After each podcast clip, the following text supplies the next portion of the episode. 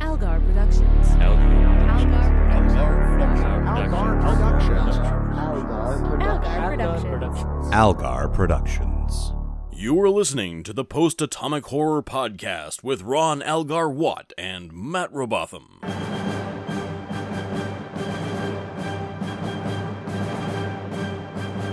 Supplemental Episode 21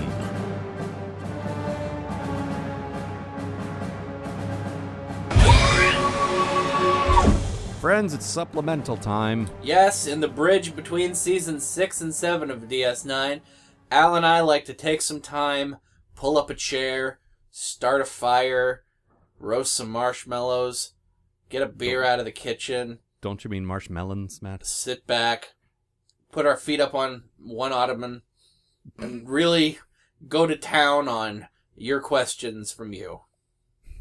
Is it a Thanksgiving Day Ottoman? Ottomans? Yes. I think I know how to say manger, friend. Just kicking it off with references you probably don't get. Welcome to the supplemental. Yep. All that stuff Matt said, except we do it every time, not just between DS9 seasons six and seven, but, but between every season. It's like I could have sworn that they'd uh, that they'd they'd done these before. I, no, I could have nobody I could have sworn that the announcer guy just said supplemental episode 21. I don't see why everyone assumes we have to start with one. Yeah, that's true. They're numbers. We can pick them at random. Yeah, and then like comics, we can say, oh, and this is episode zero, Yep. This is episode zero point next. because that's a thing. Yep. I guess. I don't know. I, It- I, I don't know why I'm angry at comics. I'm not, actually. You don't even have to care about comics anymore. No.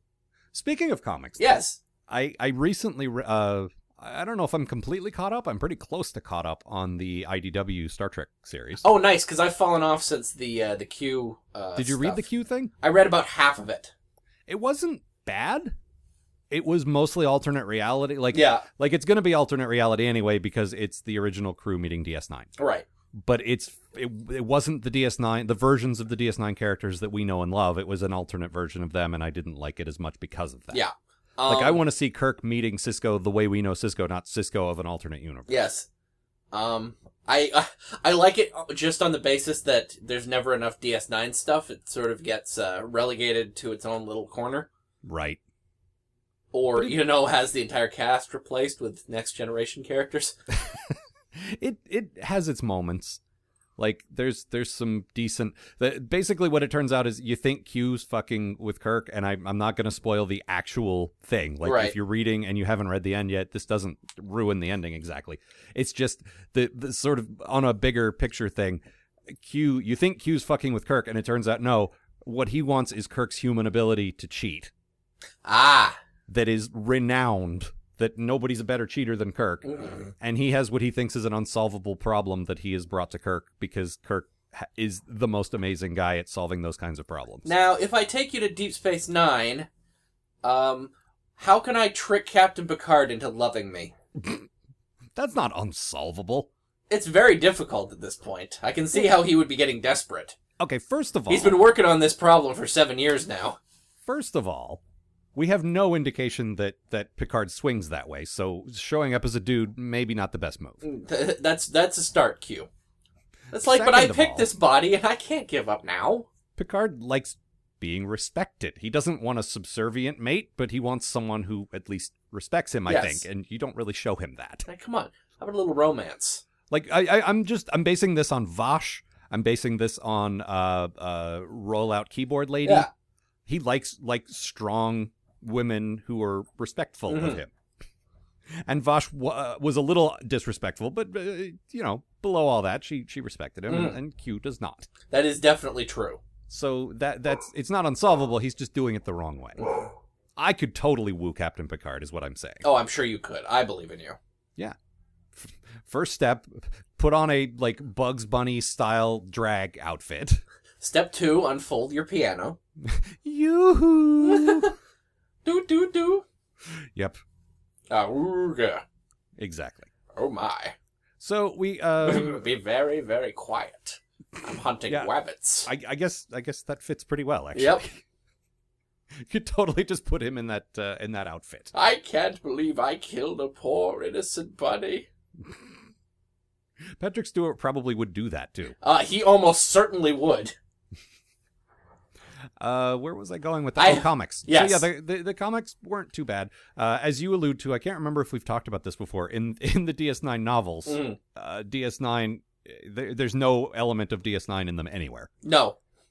Speaking of someone who hasn't actually read any of them, but uh, Okay, but but you are aware of you you kind of keep tabs on what's going on, and if it looks interesting, I assume you'll pick up a book, and Yeah. it just hasn't looked interesting. no. And so it- it- I can't remember if we've talked about this, so apologies if we're repeating ourselves. But you said uh, none of the uh, DS9 characters are in it; it's all been replaced. I, And I then- was well. I was reading the back, and it's a co- sort of a combination of characters I don't, uh, characters I'd never heard of, Mhm. and probably characters who have been featured in previous novels that people who Yes. follow them are invested in. now. yes, and uh, TNG characters. right.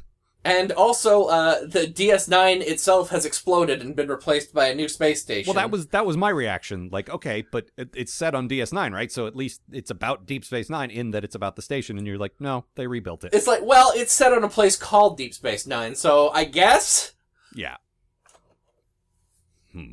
All right then. yeah. Well, whatever. So the expanded universe, uh, a bit of a mixed bag right yeah, now. I am. Uh, I am s- waiting for the. I am anxiously waiting for the collection of uh, Star Trek versus Planet of the Apes, the Primate Directive. Every time I hear that title, I react differently. First time it was like, that's great. The second time I said, that's terrible. And you said, wait a minute, you said that was great. And Oh. you were right. Yeah, so I did. Ah, I don't know. That's just. It is insane enough that I like. It is. I figure it'll at least be worth a read and a uh, a talking about on this. If the book lives up to that stupid title, maybe. hmm But if it takes itself too seriously, eh, you know. There's also uh, there's been announced a uh, movie Trek uh, Green Lantern crossover, which I'm less thrilled about. We'll see. Who knows? I, Mm-hmm. I, I can't think of any of those crossovers I've ever been into, but you know, Well, I mean, Star Trek X Men. Come on. yeah, that was all written just for the Doctor McCoy joke. Yes. As you told me, I didn't even know that that Beast was named Doctor McCoy. Yeah. Dr. Hank McCoy. Right. Um, I think that's it though, as far as like sort of extended, expanded universe Yep. type stuff. Like, uh, we we don't have much news on the new movie to react to either. Nope. Like, they are now they're calling it Beyond. Is that what it's called? Yeah, Star Trek Beyond, I believe, is the title that was announced. that's fine. I, d- Um, I don't hate that. That's that is a better title than Into it Darkness. certainly is. Even if I had loved Into Darkness, I don't like that title. It's better than uh, Star Trek Out Out of Darkness too. Mm, Yeah, and better than you know Star Trek something Rise of the Something. Also good. So and, and Beyond implies that they are actually doing the five year mission exploring thing. That would be nice. fingers crossed, and maybe I will win my bet with Scott Zioko that uh, that it doesn't uh, primarily feature Klingons this time. Featuring Idris Elba as a Klingon. Ah, why would you use Idris Elba as a, like the whole thing? I mean, he's a good actor, of course, but he's also very pretty. Mhm. Why would you cover him up in Klingon makeup? Because All right, fair point. but you remember, like, um, God, what was his name? The the main bad guy in Star Trek Six, General Chang. yes. You know what I'm talking Uh, about. I can't think of the actor's name. God off the damn it! top I of my can't e- head. either. Yeah. If you if you know it's na- his name, please write to us and we'll get to it Uh, on the please next don't. supplemental. yeah, please don't. Three thousand emails all saying it was this guy, Yeah. which I- you would have it- known if you'd spent a minute on IMDb. It is so completely like right on the tip of my tongue. I don't like to Google things while we're while we're recording just because I get super distracted. It's Bill Pullman. Yes, it's Bill Paxton. Thank you. God, I can I just ah I cannot think of it. I'm gonna stop the show now. Hang on, I got it. And General Chang actor. Christopher Plummer. There you go. General Thank you, General Chang's chicken. That can't Yes. be right. Uh, I don't know, if you had like a Star Trek themed restaurant, that would be something you could serve there. I would be pretty okay with that. Yeah. It's got it's got like a metal eye patch bolted to it. Cry havoc and unleash the biscuits. biscuits with General Chang's chicken? Hmm, Yeah. All right. That is that is unconventional. it's a very unconventional restaurant you have opened, sir. Hypothetical I restaurant. feel pretty good about it though. Uh, but in, in any case, when he played a Klingon, he had like three tiny bumps and an eye patch. Yep. Like he because he wanted people to see his face. Mhm. And I don't necessarily think Idris Elba is vain enough to want that. But I think if you make him a Klingon, you're gonna have to do something like that, just because you know his face, man. Yeah, That's all I'm saying. I'm not saying he shouldn't be a Klingon. He'd probably play a pretty good Klingon. Mm-hmm. I think he would play an actually a really kick-ass Klingon. I don't know. Like, I the only thing I remember him playing a villain in was The Wire, and he was the super smart one in that. Like, Yeah. he wasn't he wasn't really aggressive and and sort of you know he wasn't very Klingon at all. If anything, he was Vulcan. Mm. Like the whole the whole thing of his character was he was surrounded by sort of these street level sort of thug drug dealers, and he was he went to college and he wanted to run it like a business, and he was very logical about it Right. and it was it was an interesting take on that. And so he was always wearing suits, and he was always talking about the numbers and the bottom line, and it was always you know it was very much a business to him, and like hmm it's a really interesting character, but not very Klingon. I don't know. I would like to see that. Yeah, I mean I I'm not saying I wouldn't, but I kind of hope it's something else. I just don't want them to be all like, he's definitely not playing a Klingon. Oh, it turned out he was a Klingon. Mm. He takes off his fake forehead at the halfway point and goes, Like so much Tom Riker, mm-hmm. that would be a better reveal. But you know what would be a better reveal than Tom Riker stripping off his beard, everything? Mm-hmm. Fucking still one of my favorite goddamn. I'm not. I'm not the William Riker you thought I was. I am William Riker with a slightly different beard. I even though you've never seen me with this beard, you're supposed to know what this means. Dun dun dun. It's not like he only had a goatee in the episode. Yeah. or a Van Dyke or whatever that I don't know. God damn it. All right.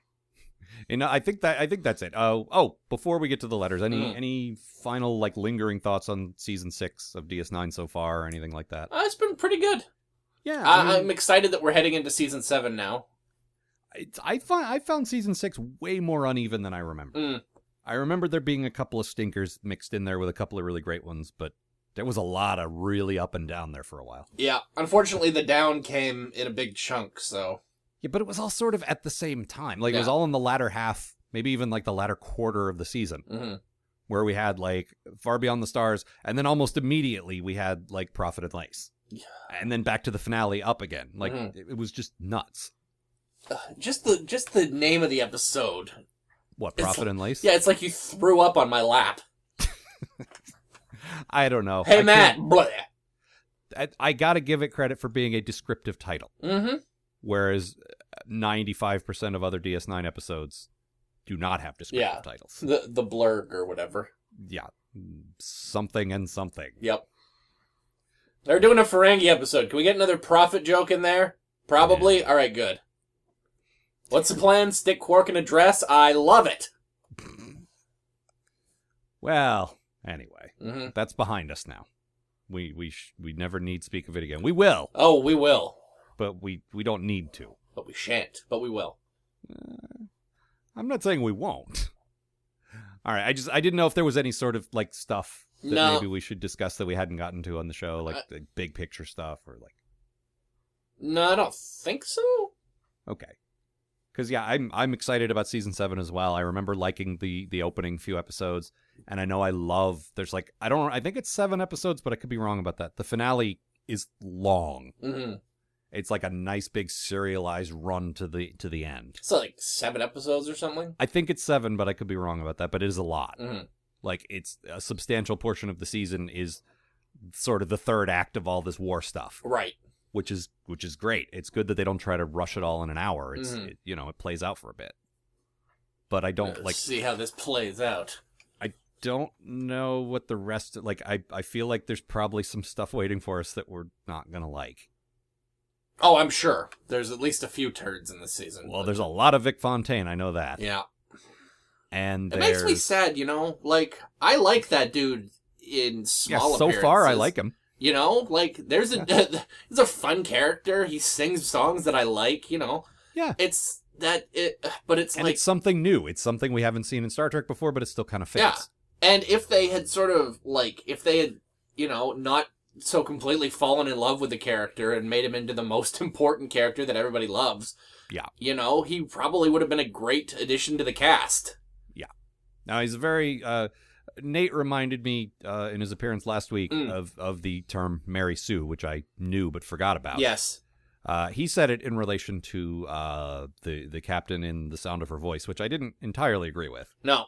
But but that was his stance, and I s- no, you know who's a Mary Sue is fucking Vic Yes. because he's got the solutions to everyone's problem. Hey there, Pally, listen, this is how you win that big old space war.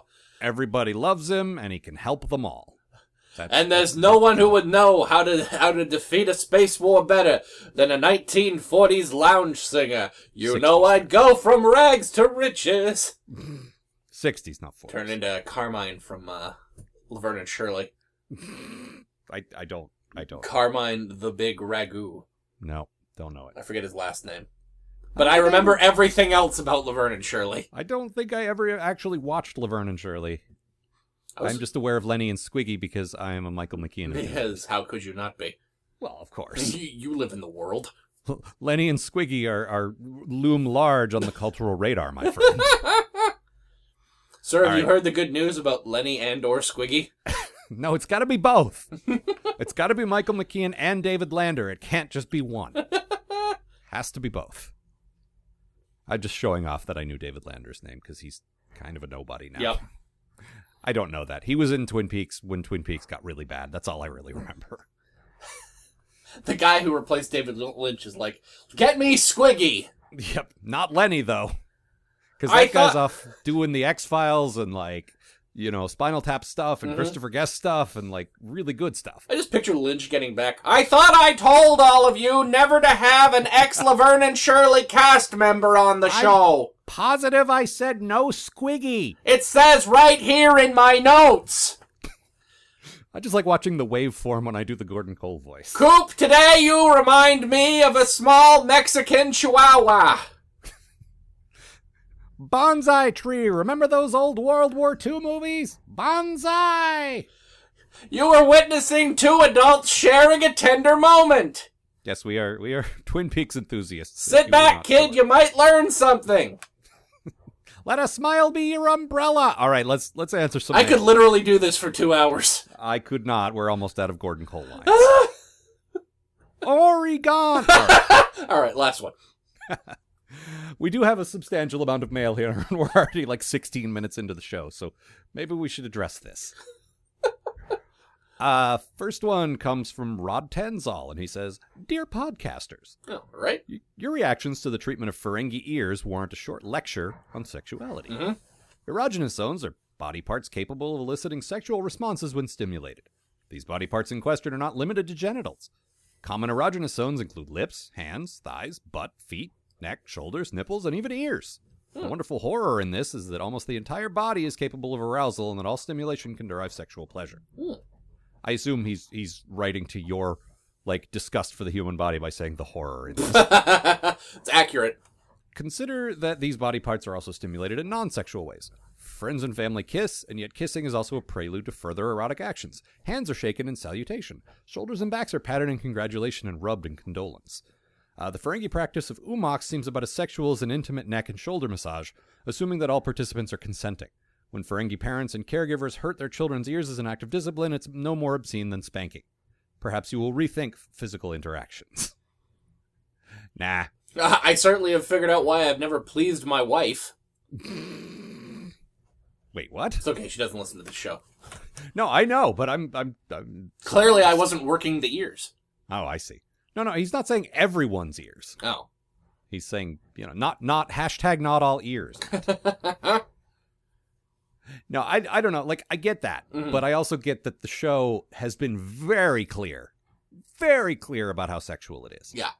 Like we had in Profit and Lace, we had Quark very clearly propositioning his his employee to give him umox, and it was super super seedy. hmm Like it wasn't like a prelude to something else. Umox was it. That was the thing he wanted, and it was meant to be creepy. Ugh. And you had Rom that one time stroking his ear while he's looking at Lita. Yep. He even says at one point, "There's too much umox. Oh, who's a lucky girl? Just me. Yeah, like the first masturbation joke in, in Star Trek canon. Yep. Oddly enough, exactly the same episode as the first appearance of a ladder. Was it? Yep. How do you remember? Now that's freestanding ladder, not a la- not a ladder bolted to the wall. Those have been No, no, around of forever. course. That's not a ladder. Yeah. That's a something like ladder enthusiasts are getting mad at you, Matt. Like that, that- that's not a ladder. Ugh. Let's not let's not spend all day de- defining what is and is not a ladder. Let's We're not here spend to all do day that. doing impressions of David Lynch. Must we? You know, he's got a record career now. what? He was writing, uh, it was uh, releasing music for a while there. Oh, I I didn't know. Listen to me play the guitar and sing a song about a woman I used to know. I'm not doing Twin Peaks. They didn't pay me enough. Anyway, no, the, it's it's not our. I don't think it's like sometimes we interpret things a little. You know, like we have our own way of looking at stuff that isn't always in line with everyone else's. But in this case, I'm taking the show's stance that umox is a sexual thing. Mhm. That's what they told me. That's that I think it because they said that. It's that they spend so much time sexualizing the Ferengi ears that when that when um they actually do do anything else with them, all we can think is gross. Yeah. You know, if the, if it had- if Umox had just come up once or twice, it probably wouldn't have bothered me so much. But like, it's just one of those things that it's one of those wells they keep going to. It's just like ah, ear sex, you know. Yeah, and so and they use lobes as a synonym for balls. yeah, Like, he, look, ain't got the- he doesn't on have that the guy. lo- he doesn't have the lobes for it. Right, exactly. Like it's it's meant like as a stand-in for genitals more often than not. Yeah. Like I really don't want it to be. I would love to not be squicked out every time someone's standing there stroking their ears. could but, uh, strongly do without the vil- the uh, image of Rom grabbing his son by the ear and dragging him away. Because yeah. See now, if they had started with that uh huh, and just done that for a while, then that would have been like, oh, I get it. That's a prominent feature on his head. He's got a handle on his head. yep, Of course, he grabbed him by but the ear. jug-eared pumpkin people. yeah. I believe that was Walter Koenig's way of describing it. Indeed, it was, my friend. Indeed, it was. That was uh, Walter has written an intro. Uh, it was the uh, the trade paperback for uh, what was it called? Uh, there was a comic, a DC comic back in the '90s when DC had the license. Uh, it was a next gen original series crossover. Oh, the modula. The, oh yeah, the Modala Imperative. Uh, there that's you it. go. And Walter wrote the uh, the intro to it, and he's like, "Yeah, I haven't really watched the new show much with the jug-eared pumpkin people. Still, this is a paycheck, so I'll take it. Yeah, whatever." Walter has written a book. I'm Walter Koenig, and Babylon Five won't be out for another couple of years. Also, I have no hair. Walter Koenig slowly turning into a skeleton. Uh, oh, here's a follow up from Rod. All right. He says, Matt Now. Hi. Please feel free to disregard my prior email that contains incoherent human sexuality lecture. Ears are weird and the human body is wonderfully gross. Also, very cruel drinking games exist for the History Channel show Ancient Aliens. All I right. love that. Yeah, th- apropos of nothing. Yep. Uh, sincerely, someone who ironically acts as if puns are funny. Oh god damn it! You had me, and then you lost me. Nah. When- you never. you went never. all Nick on me. I will say, I will say, Rod, uh, th- this is the dude who sent me some really cool uh, uh, stuff that he made. Oh yes, He made uh, some tribbles. He made some stuff with the logo on it, like the, the logo for this show and my other shows, which is very nice. Uh, like some envelopes and some nice like stationery type stuff. And he made me a pad, like a, a, a replica of a of a Star Trek pad yep. that just says no. like I think he was going for the go away pad from that one episode, but it's it's a bit small, and he wanted the letters to be big. I think. Well, I so- can understand that. Also, it could easily combine with my love of the sign that says no, Well, right, which but I, I have don't think, canonically been a fan of. I don't think like that's like that was a runner in our webcomic that nobody read, that is now no longer available on the internet. So I Thank doubt. God. Yeah. If you'd like to know no- more about Menace of the Interman, too fucking bad. Yes, May- maybe get Matt drunk and ask him. that that's probably about it. I wonder how much of it I could remember. Actually, I, I because I had to both write it and draw it, I remember quite a bit. I can remember quite a bit. And every now and then I'll like take a joke from there and recycle it for something else because no one's ever going to see that. Nope. So, Um. Three readers, two of them were us, and one of them was Duncan. yeah. One of them was at the time my best friend's like 12 year old kid. He's now 18, but. This strip is hilarious. You guys are geniuses. Uh huh. Uh huh. You haven't really seen the world yet, have you, kid? Sure haven't. All right, I'll take this. He has now, though, so probably best to get rid of it. God damn it. Um, yeah, I, I was telling somebody about this the other day that uh, the the I, I only have ever done about five years worth of stuff. Mhm. Like, my my creative archives only go back to about 2010, and before that, it just it, it disappears. And next year it'll be 2011, and like just I keep moving the the start point up, and I Mhm. keep sweeping the old stuff under the rug. I'm so glad I still have that copy of, of your book of columns. It'll be good Yeah, black. that's- It'll be good blackmail uh, Long gone. fodder. long gone. Uh, oh, this one. Anyway, so I wanted to thank Rod for for making that stuff. It was awesome, Mm. and I just for a for a, a, a gift, uh, and you know, an unsolicited gift to show up at my house just from from a listener. That is like the best thing. It's pretty cool. Like free stuff from listeners, so so cool. Um, oh, and one more from him. He says, maybe it's the shipper in me, but does season six reek more of rainbows than usual? In the first episode of the season, Garrick complains of Julian's calculating Vulcan attitude and bemoans his boyish smile. Clearly, Garrick has been scorned by his lover, or do straight fens normally bicker like this? Eh. Depends on how exactly you define straight. Yeah. Matt and I are ostensibly married to women. Yes, but um, I definitely wouldn't go I don't know that I'd call us straight. ten out of ten on the straightometer. Yeah, I, I think it's a I think it's a continuum. I'm like thi- thi- definitely uh, This is a half joke, half real answer, but I seriously do think it's a continuum that I don't think anyone is completely straight. Or yes. Let the record show that the two people on this podcast actively made out at our last live show. we did. There was there. Our tongues were in each other's mouths. That was not just a stage kiss. No.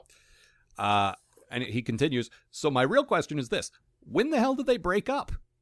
I just assumed that they were screwing around again just as soon as Bashir broke up with Lita in Dax in a bikini. hmm That's what he calls it. The episode. And right, and rightly so. It's actually one piece, but yes. yeah, Dax in a bathing suit. hmm Uh, shouldn't they be friends with benefits or Imzadi or something like Billy Boy and Deanna Troy? I forgot about Billy. I Boy. act. Wow. I actually think that's probably sort of the best. uh the best case scenario The be- for them. Yeah, that's sort of like I. If they're anything, they're two. They're two. They're two guys who hook up. You know, they're not regularly dating when they. anyone else? Yeah, when they don't have anything else going on. He says, uh, I'm just saying that if one ship's doctor is willing to have sex with the candle ghost who bonked her own grandmother, Bashir shouldn't have any trouble with a deceptive Cardassian who's probably into some form of BDSM. I don't know that he is because I feel like that's bringing his work home. Yeah, I could see that definitely. It's like porn stars are probably not into weird stuff. They No. probably want to come home and have vanilla sex with somebody they love. hmm Uh, in conclusion, geez, way to go, show from the 90s. How dare you not be radically progressive with controversial material, and how dare you not be more explicit in the portrayal of future headcanon of some asshole from New Jersey who started kindergarten the month this episode aired. Like, if this were Tumblr, I'd be calling the writers heterosexist, oppressive, fascist devil pigs and some inappropriately vicious social justice tie. Oh, don't say social justice, man. I was on your team until then. Mm-hmm. Uh, because the context of 20th Century Network television be damned. Rant, rant, rant, a loyal listener. Thank you, I- sir. I, I, I'm with you for the most part, but I gotta say, Star Trek always positions itself as being like uh, progressive, and so I hold it to a higher standard. I get that it was the '90s. I get that they couldn't get away with stuff, but uh, Star Trek always says that it did that. yeah, know you what I still mean? you still try. and I don't feel like they really tried. No. They tried back on TNG, but uh, a little bit. and then Rick Berman would kick the door in and uh, ah, Berman mad. men no like men. Yeah, you know who says that usually? Mhm. All right, moving on.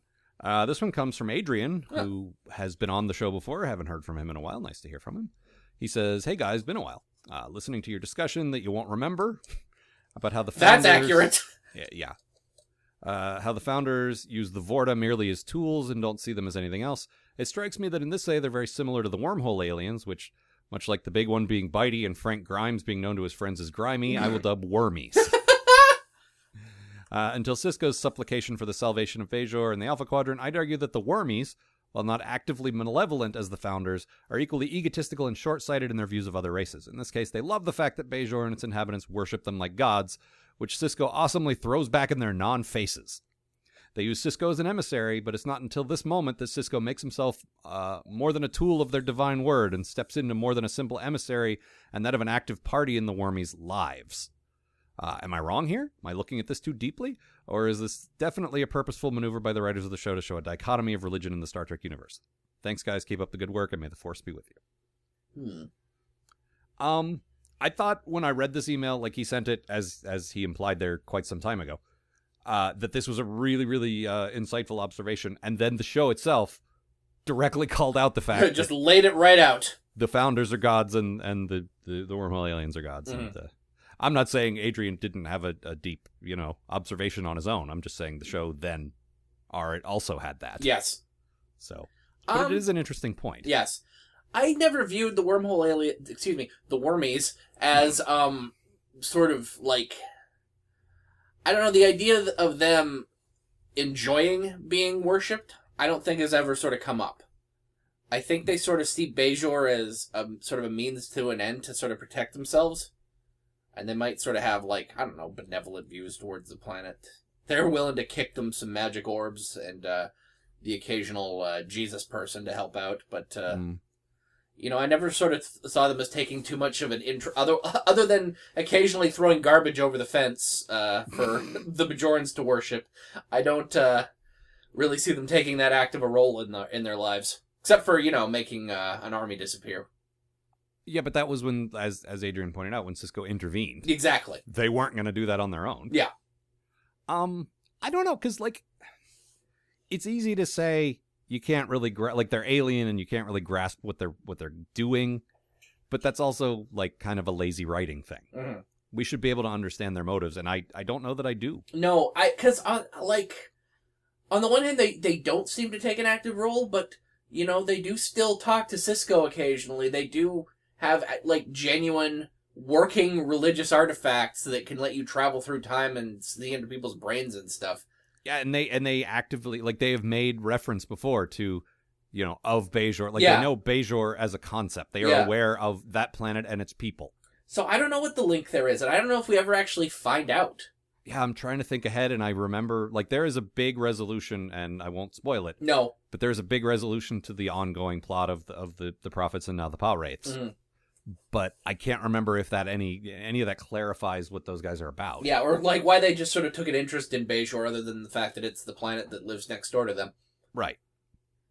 It, it could be like th- you know, um, what was it in that one next gen episode where Data says uh, uh, Q treats us like a master would treat a beloved pet. Mm-hmm. it might be a bit like that. Aw, Bejor. Yeah.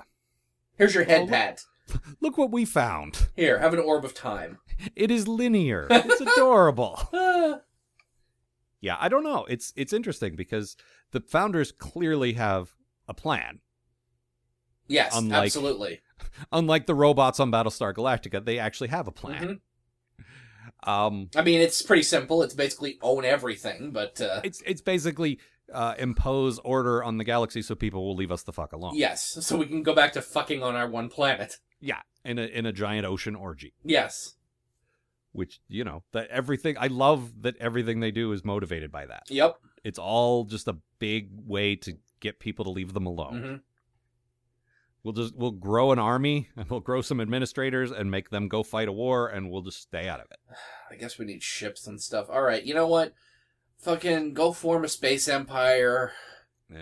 If you need anything, call. Here, here's Don't- twenty bucks. Go get a pizza. yeah. If you need anything, call. Don't call. So yeah, it's it's an interesting way to look at it, and I don't know if it was deliberate on Mm. the part of the the show writers because it's it's interesting to look at it in terms of like one is sort of an ethereal energy, like who knows what they're doing, and the other is very clear, like super fascist, like you know exactly what they're up to. Exactly. Yeah, yeah. So it is an interesting like contrast if, Mhm. if it's intentional. I don't know. Would you say it was a dichotomy? It could be a dichotomy. All right. Isn't that the same thing? Maybe. That's just a, a contrast of two things. Let me stall while I look up my dictionary. I would be impressed if you could spell dichotomy right on the first try. I'm not gonna hold you to that. D I C. You can't. You still can't spell Bashir and O'Brien. Yeah, but those are names. names are hard. They don't make any sense. Well, all right. I, I, for my part, in the Google Docs, it has been I think eleven total seasons of television now. I still type word and then backspace and type wharf every single time. That just makes me want to buy a copy of Wharf Perfect. or Microsoft Wharf? Yes, who would hopefully be a better father. Probably not. I am going to leave references to my personal life out of this right now. Now I uh Now I just want to see that paperclip with a Klingon forehead. Were you trying to type Batleth? Did you mean honor? I know that's actually Google, but all right. Uh, next one comes from Douglas. Like I love it when we hear from new people. yep. It always makes me This is the happy. best. Uh, hey pals. Oh. I know I haven't earned the right to call you pals yet. P a h l s. Uh, sure you have. Yeah. Or, or your pals. Mm, Yeah. If Scott Zioko can do it, then anyone can. I don't know that anyone can. Oh man, that might make him feel bad. I'm sorry, Scott. I really like talking to you about Gilgamesh this morning. Perhaps you're familiar with Babylonian epic of Gilgamesh, if because I am not. bear hat fits.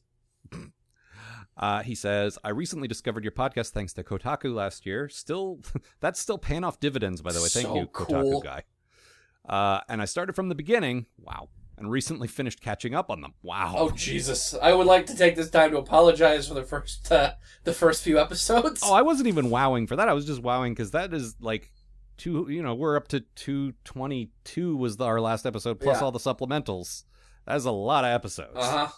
That is about two hundred and fifty odd podcasts to listen to hmm and and running. And see, that was me patting ourselves on the back while, Mm. while we're at it. Also coming up on the five year anniversary. Just, just Yeah, that's gonna be something. I don't know. I, uh, I've really enjoyed your cast, and I'm somewhat sad that I have to wait a week between each episode now. Uh, I know it's going to be quite a while until your next supplemental, but I thought I'd throw this out there now that I'm caught up. Well, l- before we go any further, let me ask you this: Did you know we do another podcast? Did you know Al does another podcast also? Yes, several. Yes. If, if you wanna, if you wanna check those things out, feel free to do so. Mhm. Uh, I just had a few quick thoughts. First, I'm really looking forward to you getting to Voyager.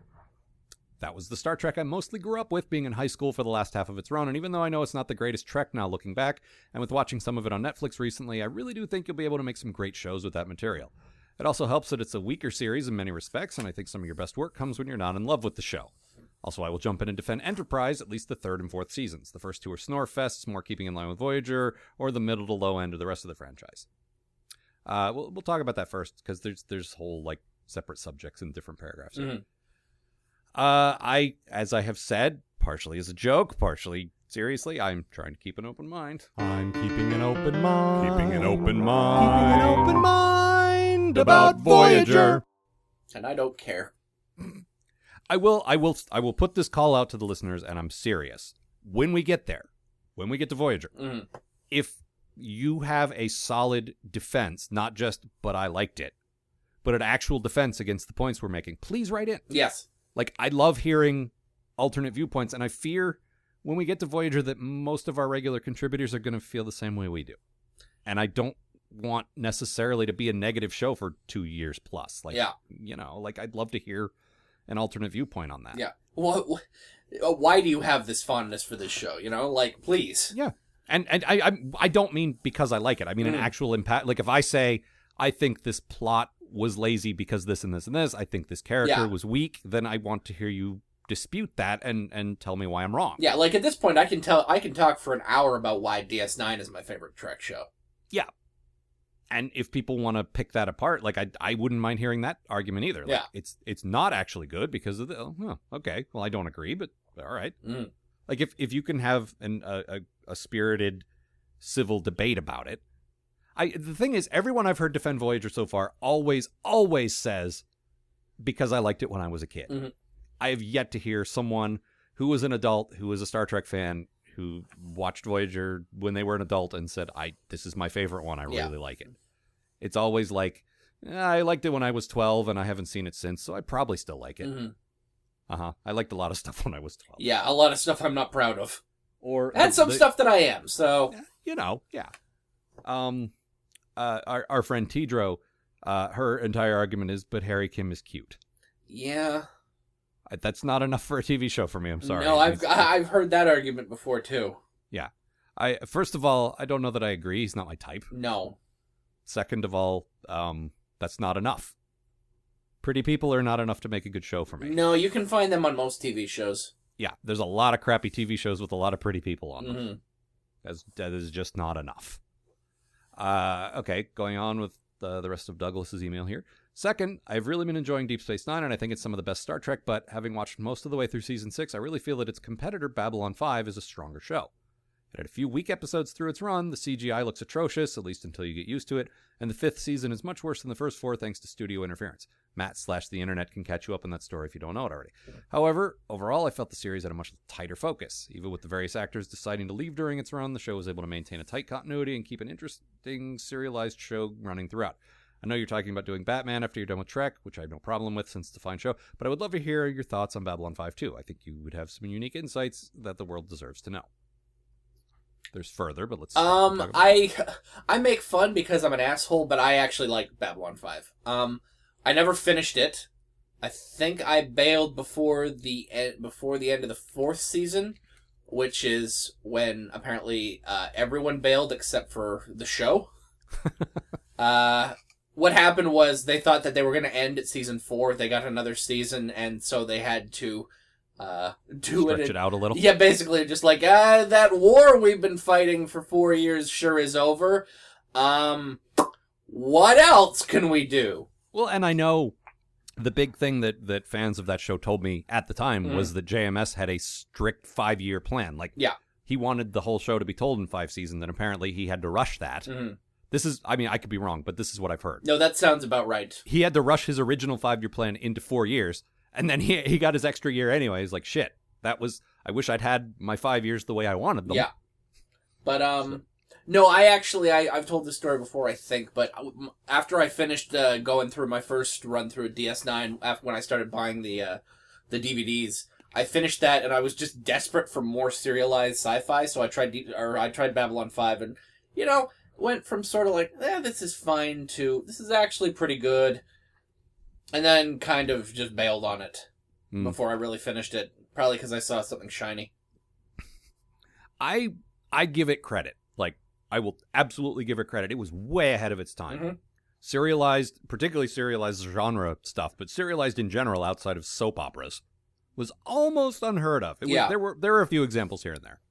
But it was almost unheard of back in those days, back in the early 90s when that show first started. Th- that it deserves if nothing else huge credit for that. hmm He had a plan, he mostly stuck to his plan until outside forces made him have to abandon that. Yeah. But he wanted 5 years and he wanted to tell his story in 5 years and I respect the hell out of that hmm production value wise, it's not just the CG.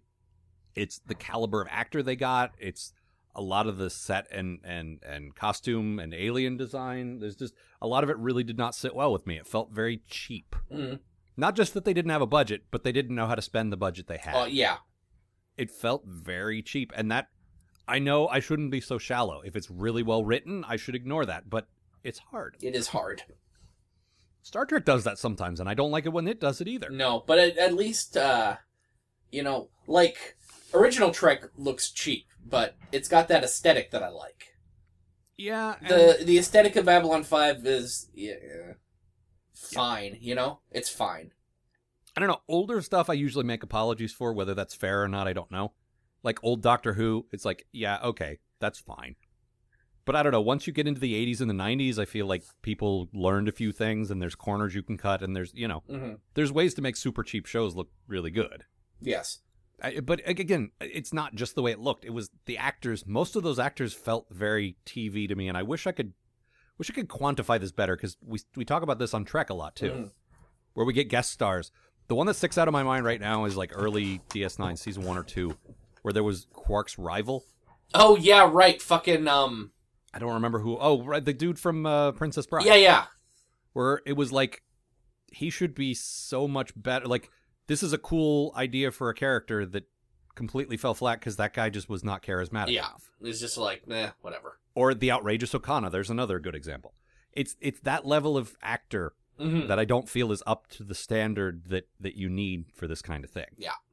i i i'm keeping an open mind but you're going to hear me make this argument about uh kate mulgrew I feel like she my my take on her was that she did not have the presence, the gravitas, the you know, like just she didn't h- command a room No. the, the way I feel like a captain should. Yeah. It- absolutely nothing to do with her being a woman. There are so many strong women I could think of that would do a fantastic job in that role. Yeah. I just I don't think she was it. Maybe I'm maybe I'm remembering wrong. I will. It I has totally- definitely been a long time since I've watched any Voyager, so Yes, I will absolutely open my mind to the fact that I am entirely wrong. Mhm. We've been wrong a lot on this show. I have seen like this is I follow a lot of Trek tumblers now Mhm. because of course I do because I'm me. Um, there's a lot of love out there for Janeway that if you had told me about back like five years ago, I never would have uh like I never would have bought. well, So I I respect what Janeway represents. Absolutely, I mean, the first, yeah. The first female captain, main female captain in Star Trek, is a big deal. Mhm. I I just specific and and the idea of a captain that's more of a scientist yeah, is a cool idea. I just it's mostly Kate Mulgrew that I didn't like. yeah, As as I recall. This And the is, thing these is- are 20 year old memories. I yeah, don't know. and she's not a bad actor either. Isn't she? I don't know. No, I, well, I mean she's on that Orange Is the New Black, and she's apparently pretty good on that. She I saw enough of it to know she plays a crazy over the top character and she does do it well. Mhm. But it's very cartoony. She is also a regular character on uh, in uh, the Dragon Age games, which uh, Is she good in those? oh yeah, I know you're very familiar with them. Yes, I mean it's Okay. voice it's voice acting and uh, the fuck do you call that? Um, motion, Motion capture. capture? Thank you, Yeah. but uh, but uh, yeah, no, she's still quite good in those. Okay. Well, see, and and you went in with a bias against her and you thought she's good. So all right. So all right, good. So, traveler, you have returned to the swamp. That Captain Janeway? In um Oh my In Orange god, is did the- Captain Janeway just turn into a fucking dragon? in Orange is the New Black, she plays a, an old Russian, Uh, and she's very much got the like Natasha from Rocky and Bullwinkle, like, okay, darling. okay, so you were super into it then. I, no, but I but I respected it. It was it was ridiculous, and she committed to the ridiculous, and she was good at it. But it wasn't nuanced acting at all. it was crazy over the top. Um, but I, I we'll see. Again, maybe I'm wrong. But it, it- that's that's going back to Babylon Five. That was a big problem. Like everyone felt like they belonged on a soap opera, and I should be watching. Like one of their big pulls was Walter Koenig Yeah, let's you know let's be clear yeah. and uh god uh eddie munster i think or maybe i'm thinking The I Eddie don't know. Munster? Good heavens! might might not have been no no no no no no billy moomy he uh, the kid from lost in space that's oh yeah, yeah, yeah. Okay. i knew it was somebody from a 60s show who played a kid and i couldn't remember but it's it's billy moomy um and maybe he was good i don't know but like these are the biggest names that they pulled and not, Mm-hmm. Yeah. not that fame is a is a reflection of talent but you know what i mean Yeah. Fame. you're gonna live forever Hope not. you're gonna learn how to fly That's how that goes, right? yeah.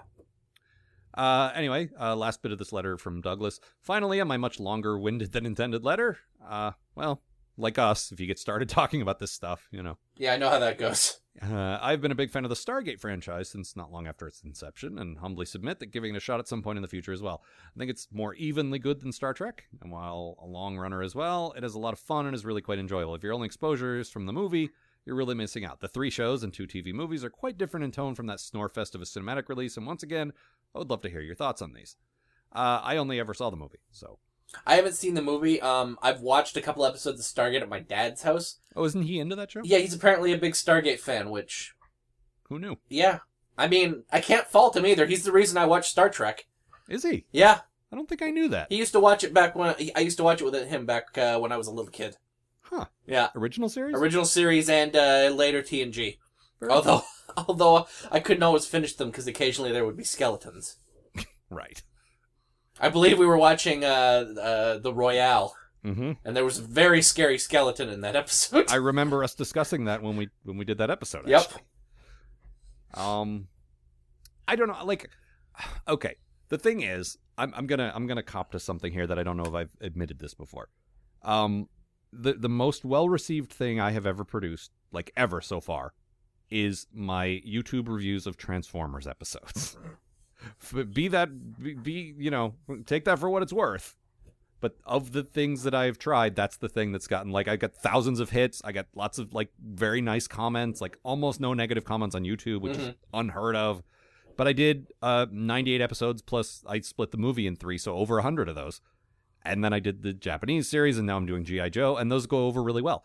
Um and I was thinking about that and I was thinking well at the time I was wrapping that up and I was like what is it that people respond to about that? What do they what do they like? Like I, it was a very calculated move on my part. And I said, well, I do humor, but I also love it. hmm Like it's something I love, but also gets a little cheesy, and I can make fun of it. And that was the genesis of this show. Yeah. I went to Matt, who is just as passionate about Star Trek as I am, as you know, and I said, "What do you think about doing this?" And he said, "Uh, "Yeah, why not?" And we it was baby steps. We didn't commit to doing all of it at first. We said, "Let's get through the original series, see how we feel." Yeah. And went from there. But it was a very calculated move in that I wanted to like what was working for me, what people seemed to like, and what I enjoyed doing was commentary, humorous commentary on something that I both loved but also could make fun of. Mhm. And that's that's the the equation for me. That's the kind of show I want to do. I don't want to do a show I've never seen before. I don't want to show, do a show I don't have anything invested in or a show that I know I'm going to hate. I, I want to review something that I love, but also That there are That I don't- flaws with that yeah, you that I don't acknowledge. take so seriously that I can't make fun of it. Yeah. Because we are, you know, comedians above all. Yeah, my my thing was like I went looking for Trek podcasts, and so many of them are just so serious and Well, we've had I've, I've had Boring. reports of people not listening to us because we don't take it seriously enough, and I'm totally fine with that because we're not going to change. And if you if you want that, this is not the show for you. yeah. No, there's pl- you have plenty of other options out there. And that is a valid criticism. None of them If are that- as good as this show, but I uh, I can't say that. First of all, I haven't listened to them. Second of all, I would never say that. Mm-hmm. But you can say oh, I will. I I don't know. I know uh, to my knowledge, no review show has gotten as far as we have. No, I could be wrong, but I haven't found one. Um, but no, I like what we bring to this because we love it, but we're also we like to make jokes about it and goof on it, Mhm. and that's that's fun. That is a unique combination of fun that I d- like. I don't feel that way toward a lot of stuff. not really. No. Most of the things I'm passionate about are comedy. Yeah. The only other thing I sort of feel that way about, I started a column about. Yeah, you're you're writing about comics now that Yeah. you, you feel that way about, but it's the same thing. hmm it's that same combination of of funny commentary, but also when it's something very cool, you say this is cool. Yeah. like it's because I think that's what I mean. I don't want to speak for the audience, but I think that's what people respond to. People like that. When- while we're goofing on it, it's not a full MST3K thing where we just hate it. It's- we are passionate about it And, And- when and- we do hate it, it's because we're it's because, we're so invested. we that know it- you can do better. yeah, we're not mad. We're just disappointed. Yeah. particularly on this show on DS9. hmm because we we've seen the heights it can get to, and then when it serves up something that we hate, it's just like "Come- you guys know better. Come, Come on. So yeah, I- Seriously, Quark in a that's- dress. You thought that was a good idea? who thought this was a good idea? Really, Deep Space Nine? But that's really? why I, that's why I wouldn't do a review show about Babylon Five or Stargate or anything like Yeah. that. That's why when people who've watched my Transformers stuff say, "Why don't you do Beast Wars? Why don't you do the subsequent shows?" Because I don't have anything invested in those. Mhm. I I bonded with the '80s show that that was my that was my thing growing up. That's Yeah. my thing, and Star Trek is the same way, and that's Yeah. why I'm a little hesitant to keep going into Voyager and Enterprise because if we are gonna not like them, do we really want to do almost four years of just negative? Like, do we want it to feel like work? Listen, we made that pact on our parents' grave I know, in the rain. I know. My mom was not very happy about that, but I know What's going on out here? nothing. Just making a making a vow on your grave. Don't worry about it. What? Go back inside. it's raining. God, mother. Um, but anyway, that is that is why it's not even like I might like Babylon Five if I gave it another shot. I, Mm. I doubt I would, but I might. Um, but I don't know that, and I don't want to commit to anything if I don't know it has that that combination of stuff. Uh, anyway, he says, "P.S. I love Matt's Skull Ducat impression, Major, for the good of the Bajoran people." Thank you, Major, for the good of the Bajoran people. We acknowledge your letter to the Cardassian Empire. Major, It's like he's sitting right here now I'm going to go crazy for a while. and, and doing an entirely different voice that sounds nothing like. Has anybody seen my Napoleon hat? So that's the other thing. you- Major. That's the other thing. You got to hit the words weird because he's pronounced the people of Bejor. Yep. They could have seen me as a hero, but instead they saw me as a monster. Valen. Hi, Uh, next one comes from Sean, and he says, "Hi, Alan, Matt. Sean. Uh, thanks. Sorry for the pressure, but that's just what I was looking for when I wrote my email Friday. Oh, this is the guy who wrote in when Leonard Nimoy died. Oh yeah. and said, "Say something nice about Leonard Nimoy. Go." he didn't say that, but that's how we read it. Oh Jesus. Uh, the, he was a good man. Here, we're turning to you guys as the Star Trek experts. Now, Ah. say something about the the single symbol of all of Star Trek. Say something nice. Go. Ah, great Hobbit song. Uh, Uh, something about laser discs. he said on Friday, I felt like Matt said he felt more emotional than I ever get over a celebrity and feeling like a piece of my childhood died. By the end of the weekend, during which I watched five original series episodes and Wrath of Khan, I was at the acceptance stage. I can now appreciate the long life he had and all his many accomplishments. Anyway, thanks again. In your wonderful, understated way, you gave me exactly what I was looking for. I could not be more grateful. Oh, good. Thanks, man. Uh, P.S. Please say thanks to Amanda as well. She nailed it when she talked about wishing he was still here to complete the projects he was currently working on when he passed. A part of me still feels that way. Yeah, I, I will certainly pass that along. when I Thank see you, her- Amanda. If I see her. Uh, Major. she's out of town, which is why we're recording this now. oh well, 'cause I- fuck. She might be here actually. Let me just yell out the window. Yeah, okay. Amanda. Are you Amanda from Canada? Okay. Do you know Matt? Uh, this one comes from Mark. Uh, not not Mark like my friend Bob, not Mark my other friend Mark, a different Mark. Not my friend Mark either, No, no. or my different brother Mark. all other marks. Uh, hi, Alan Matt. I was listening to your statistical probabilities episode, and you mentioned all of humanity being on the honor system. I seriously think that's basically the deal, but at the same time, I noticed that people in the Federation, at least in Starfleet, have a remarkable lack of privacy. Just consider how often one of the doctors blabs someone's health information to the captain and other superior officers. Heck, people don't even seem to get privacy screens during medical exams. Uh, granted, they're not naked, but their DNA, vital signs, and other in- internal readabouts. Uh, readouts. He didn't write readabouts. I just read readabouts. I kind of like read about actually. Internal readabouts are seemingly displayed to anyone who cares to stroll into sickbay. To me, it seems like the Federation, or at least Earth, has a bit of a if you have nothing to hide, why would you want privacy mentality? Regarding the honor system, still on the medical side of things, look at doctors and romance. Well, specifically Bashir and romance. There seem to be no ethical rules about doctor patient romantic relationships, at least not effective rules. There's one episode in season seven that I could rant about for days. I look to- forward to your opinion when we get there. Oh, right. Uh, the. Yeah. The uh, follow up to it's Yeah, statis- right, right, right, statistical probabilities is the Yeah. uh, genetically altered one. Yes, Yes.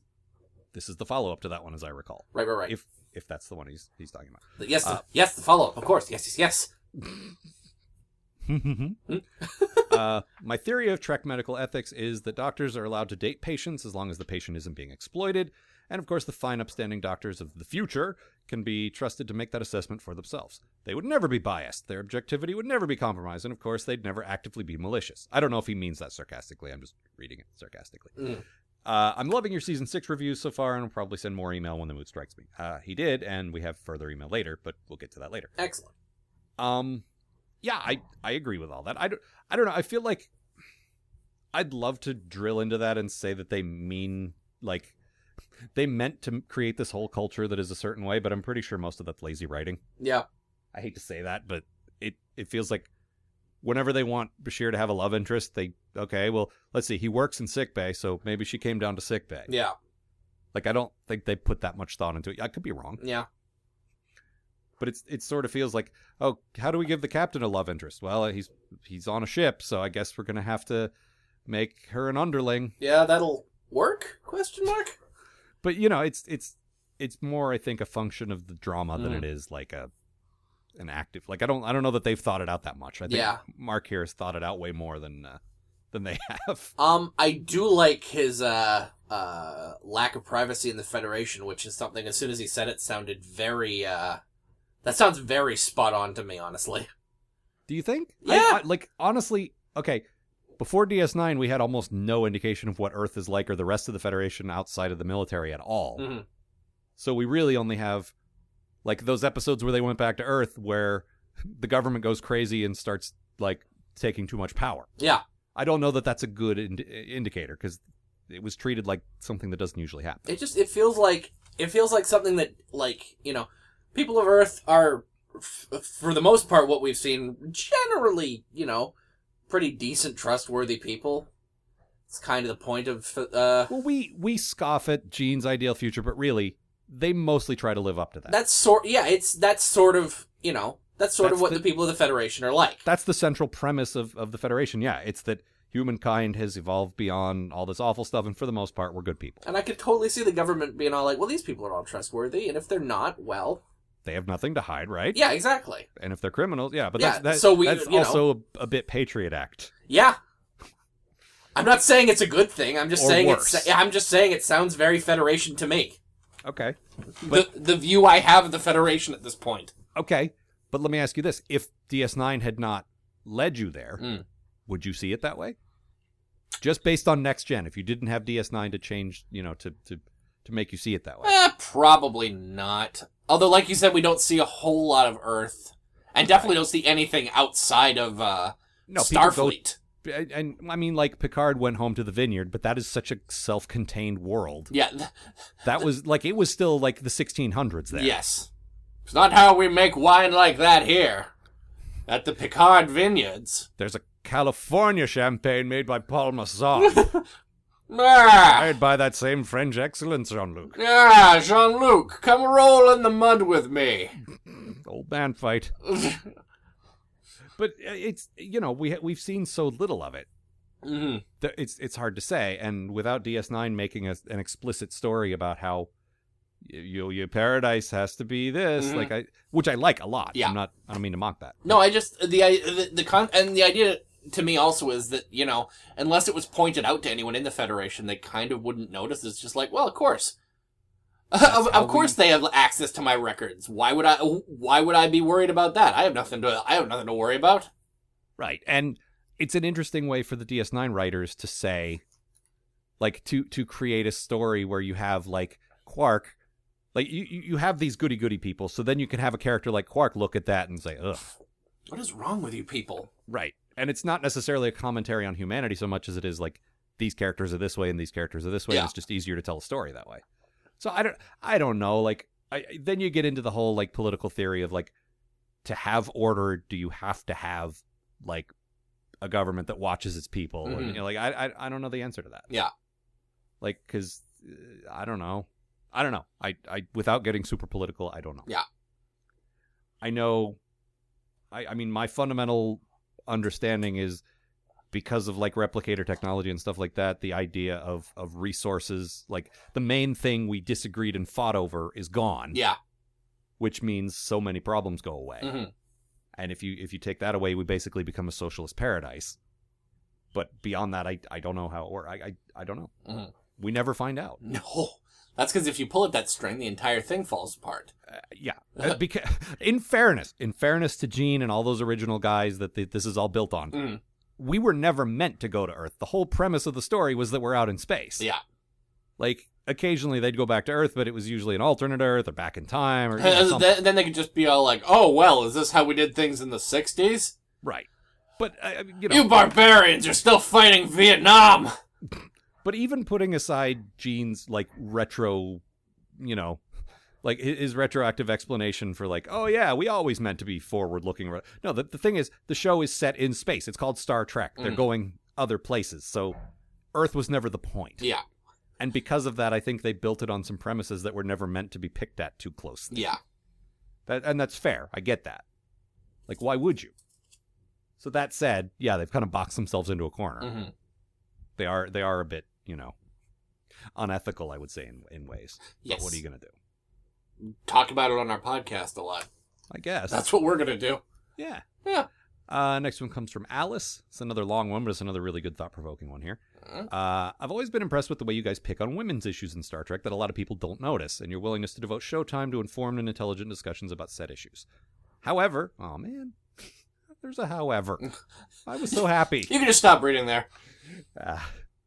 no I, that's something we've tried really hard That's like always been kind of a we're ever too- since we re- ever since we realized how um not great for Star Trek is feminism at that. Star Trek was. yeah Uh, it's something that's kind of been super important to us. Well, and you guys have probably noticed when when Amanda, my wife, is on the show once a season, she has a fairly strong feminist viewpoint, and I spend a lot of time talking to her about stuff, and it's it's rubbed off on me. I, I look Mhm. at things more that way than I used to, Yep. and that is certainly not a bad thing. And and Matt, she's one of your best friends, as well as several other people who think the same way. hmm We we are surrounded by people who have opened our eyes to this. stuff. Yes. We try our best. We are too you know, Matt's in his 30s, I'm in my 40s. We are mostly straight as we said earlier. White guys like there's there's a lot of privilege, there's a lot of bias, but we try. Yeah. We we may get it wrong and We probably do. I'm happy if you call us out on it. That's Yeah. fine, but we we we try our best. Mhm. Uh so however, Yes. there's one issue that has come up several times on Star Trek that I don't believe you discussed. Oh, so it's not even we got it wrong, it's just we haven't talked about it All right. uh, and that is childbirth. Oh. S- specifically, the position, both physical uh, and in terms of authority, of the mother during labor. Almost every time we see a woman giving birth on Star Trek, she's lying on her back with her knees in the air, presenting an unobstructed view to the man delivering the baby. The man gives her a bunch of instructions about how to breathe and when to push. In Friday's Child, when I don't remember how to say this character's name, E- Eileen, it was uh, Julie Newmar, as I recall. Yeah, yeah, But I don't remember. The, like, she wrote it here correctly, but I don't know how to say it. yeah. Pregnant woman Uh, up a hill.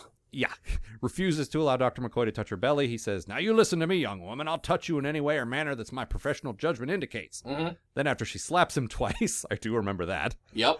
to try to get him to stop touching her in a way that she finds objectionable, he slaps her across the face, stunning her into submission. hmm When he tells her that the baby could come anytime, she asks him how he knows that, and he replies quite rudely, Because I'm a doctor. That's how I know. Uh, since he has the fancy degree, she needs to do whatever he says in order to make it as easy as possible for him to do his job. The thing is, he has by far the easiest job in this process. She goes on to give birth lying on her back for McCoy's baby catching convenience. Do you know that this is the second most difficult position in which to per- push a person out of yourself? Uh, the first is standing on your head.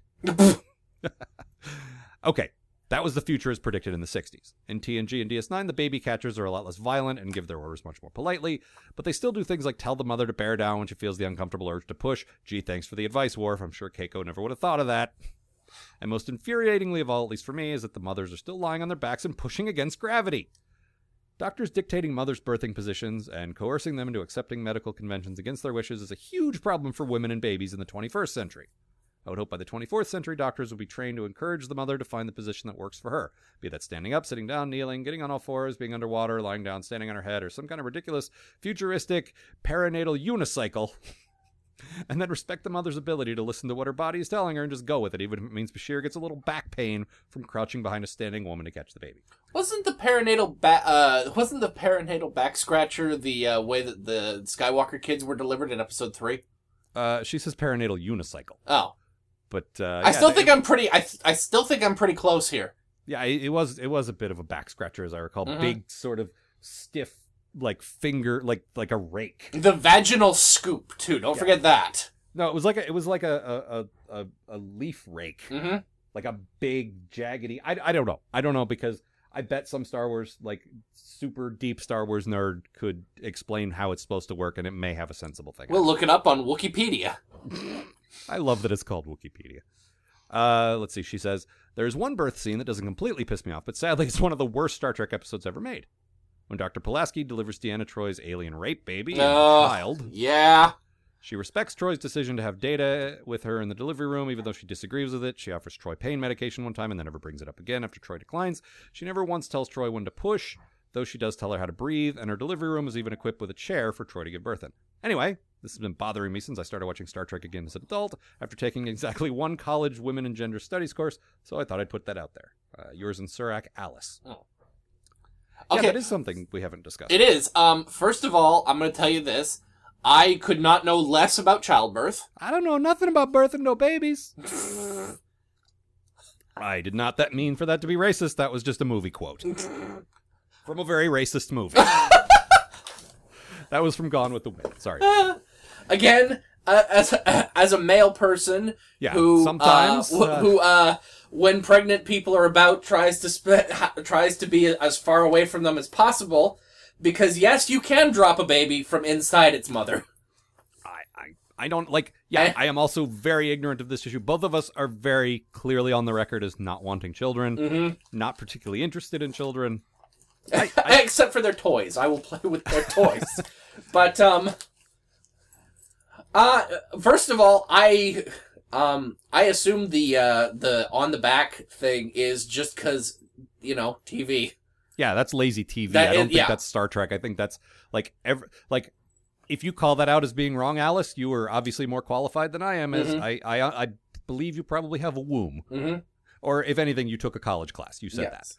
I don't want to make any assumptions otherwise, but uh, you you obviously I don't know. Like I, th- it looks like the way I've seen babies delivered in movies. Mhm. If that's also wrong, it's wrong in the same way. Yep. Yeah, I don't know. Um, it, it does seem like uh, weightlessness should enter into it somewhere. Like Yep. if, as she says, the problem is fighting gravity, then fucking turn the gravity off. Yep. that would that would fix that. hmm Might make it worse. I don't know. I, I- I, don't. I, As far as I know, there have been no children born in zero gravity. Mhm. Uh, I feel like. Not that I would have heard about that, because that is not a thing I would be even close to giving a shit about. Uh, I would from a from a purely scientific, curious about how humans work standpoint. I would absolutely be curious. And apparently, people have had sex up there. That's Apparently- cool. Apparently, because the Russians sent a lot of women up there, like we didn't for a long time. Mm. But the Russians, I believe, were sending them up uh, before we were, and I'm pretty sure they were up there like in pairs. And I'm I I could be remembering this wrong, but I'm pretty sure they they did it. Because how could you, even if you're not into the other person? Uh, y- yeah, no, you, you, Come you on, we have a really- unique opportunity here. yeah. We could be the first humans ever. Let's just just close your eyes and think of Mother Russia, okay? From the little bit I know about, uh, from the little bit I know about uh, uh, zero gravity and the way it works, uh, jerking off alone would probably be enough to send you flying across the shuttle, which sounds pretty fun, actually. Do you mean ejaculating or the actual? No, ejaculating, Oh, yeah. just Yeah. like woo. What is it like spitting or peeing or what? Like any kind of something coming out of you with force. Yep. Does that? Yeah. It's, this basic physics. See, I, I but it, it also probably opens up a whole bunch of positions and things. Sorry, in my head, I'm just picturing him flying around the uh, around at zero gravity with the Jetsons noise playing. Well, and and liquids form into little like spheres that Yep. float around. So there's that. So you got like the whole bubble tea thing happening. Ugh. So yeah, Uh, listen. she brought up pregnancy, so we got to talk about how pregnancy happens. So th- Yep. this is Alice's fault. It's not our fault. I think my real problem is that bubble tea is gross. Yeah, I agree. No, um, the, but I, I honestly like. I'm gonna have to take her word for it. I Yep. don't know if if it is handling pregnancy, uh, you know, like um, uh, insensitively. It's doing it in the same way all other TV and movies do, which is probably still a problem. Mostly because it was probably written by men and directed be. by men. yeah, it's more the directing, I think. The writing probably just says, and she gives birth. Yeah. The director, I think, decides where the actors go and all that. Mhm. I don't know. Um, as for Bones, yeah, you're right. That's horrible. It is. It's also I, it was also you know the '60s. I, but I do remember how that episode played out, and I do remember her being in a, in a fairly strong position. Like, like for that show, you have to make corrections. Before that show, she was one of the stronger women on that show, Yes. and the idea was that that they were bickering as more or less equals, and the only thing he had over her was, "Well, I'm a doctor, you got to listen to me." But like, I, and that, that doesn't excuse what he does. But I'm saying you have two very antagonistic characters, Mhm. you know, coming up against each other. I think it was more that and less that he was a you know a horrible misogynist. I hope I would like to believe that you know he just, as he just picks as, fights with everybody. as the best character on that show. yeah, as possibly my favorite character in all of Star Trek. Mhm. I'd like to think he doesn't hate women. Yes. No, I, I've seen little evidence of that beyond, you know, just sort of like standard how everyone was written in the 60s stuff that you can kind Yeah. You of know, excuse. it's like your grandpa. Yeah. Uh, he's going to be a little racist sometimes. Yeah. It's just like, I'm sorry. But... Yeah. no. Um, but like I said, I don't, I don't know. Like that's a, it's a good point, Mhm. but I, I will, I do seem to recall in 2009 Star Trek that uh, uh, baby Jim Kirk was delivered by a woman at least. Yep. Um, I do not remember what position she was in. I, it was a lot of close-ups. Yes. So I, I, but they, they may have. I'm pretty sure she was lying on her back. Mhm. Um, I will bring this up, and I probably have talked about this before. What about beaming the baby out? Mm-hmm. Uh, I don't know. How about we just do that I mean, if you can beam a baby from one woman's uterus to another To woman an of a alien. different species Yeah. uterus, then yeah, presumably you can just deliver the baby that way. Mhm. Seems like it would solve a lot of problems. But that was an emergency situation. I get the feeling it had never been tried before. It was Bashir, whoever did, actually did that, was just like, ah, fuck, what do I do? What can I do? What can I do? This, Yeah. okay.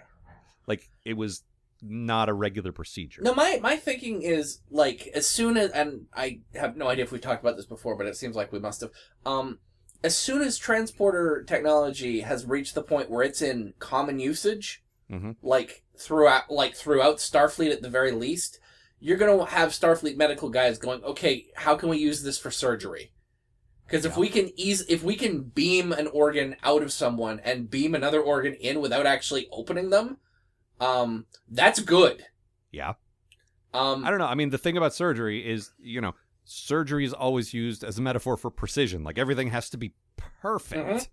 for surgery. But on the other hand, Well, transporters are transporting conscious beings, uh, you know, on a molecular level. So Yeah, presumably they're you pretty don't get precise. much more precise than rearra- than uh, correctly reassembling someone's molecules. Yeah, billions and billions of tiny particles in exactly the right order. Yeah, That is a good point. I don't know. Ag- I mean, again, the real answer is I don't know. They didn't want to show shuttles and they came up with this dumb thing. Mhm. But you do have to kind of extrapolate. Well, what does that mean, though? Yeah. And I, I don't know. That is an interesting thing. I know some podcast that wasn't ours once uh, talked about how people uh, m- just beam the waste out of themselves. Yep. That wasn't our joke, but it was nope. pretty fun. Seems like a good idea though. Uh, I don't know. Is pooping really that big of a of a hassle? I don't know if it's a hassle.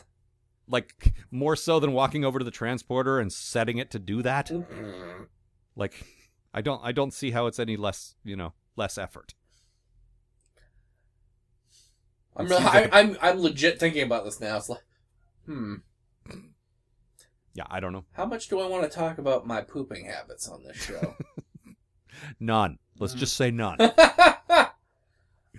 if you'd like to Uh. hear more about my pooping habits, post Atomic Horror at uh, let, let you could produce the spin-off show, The Poop Atomic Horror. It's a pretty good title. It's really not. It's a pretty Ah. great title, Al. Next one is from Lauren, and All he right. says, uh, "Hi again. Hi. I've been really enjoying your show. I'm definitely looking forward to your upcoming reviews of some of my favorite episodes of DS9. I must admit that said reviews have compelled me to go back and revisit the individual episodes myself, and much to my surprise, I've often found myself coming around to your way of thinking on them. Yes. This has gone both ways, whether it's my rediscovery of gems like Homefront, Call to Arms, Rocks and Shoals, and Waltz, or my newly found distaste for shows that I thoroughly enjoyed just a few years ago, like Body Parts, Empok Nor, The Magnificent Ferengi, or even a couple of Next Gen episodes, Brothers Unification in particular. I would very much like to thank you, Alan Matt, for challenging my intellect and personal opinions. It appears I'm becoming more and more human every day. We're not trying to necessarily sell you on our opinions, but, uh, you know, look. but we are right, and uh, the sooner take you the the, win. sooner you realize that, the sooner everyone, the sooner and much more happier everyone will be.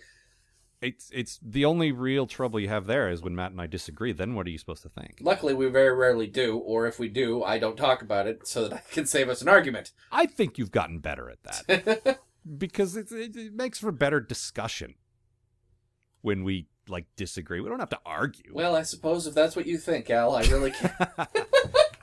no, what I've had to do is look at your notes and see what you think, so that I actually see what you think, yep, and then say, "Well, your notes said this, Matt. So what do you think about that?" I'm mad about it. okay, good. That was dumb.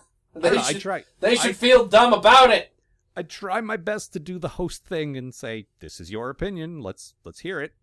I, I may not always do that successfully, but I try.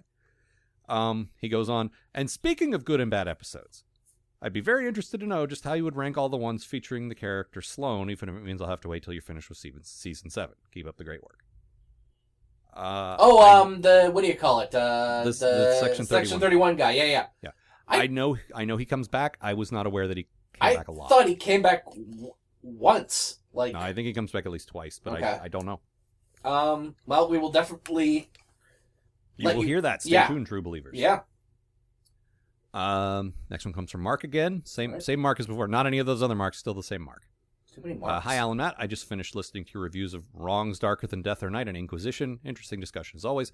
I would disagree that Sloane's testing of Julian was just a test.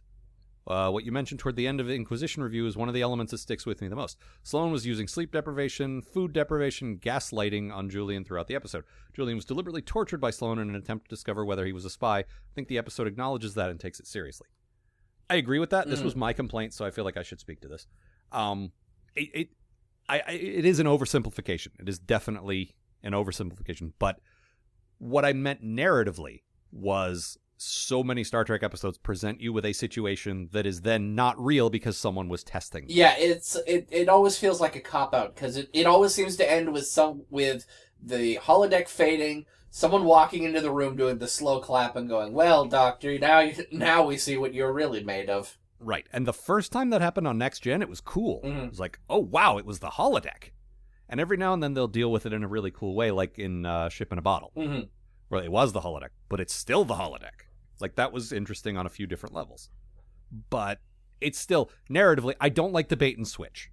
I don't like the, you think it's this way, but it's this way. All that does is train you to constantly not believe anything you see and not take it seriously because you know the twist is Yeah. coming. That's what I don't like. I, I get you you make valid points here that that uh, yes, there was more to it than that, and you're right. I was I was being very reductive in just sort of lumping it in that category of Ugh, nothing is as it seems again. There's a lot of that, as I recall, in Braga's writing, and I'm curious if it shows up in Voyager a lot Mhm.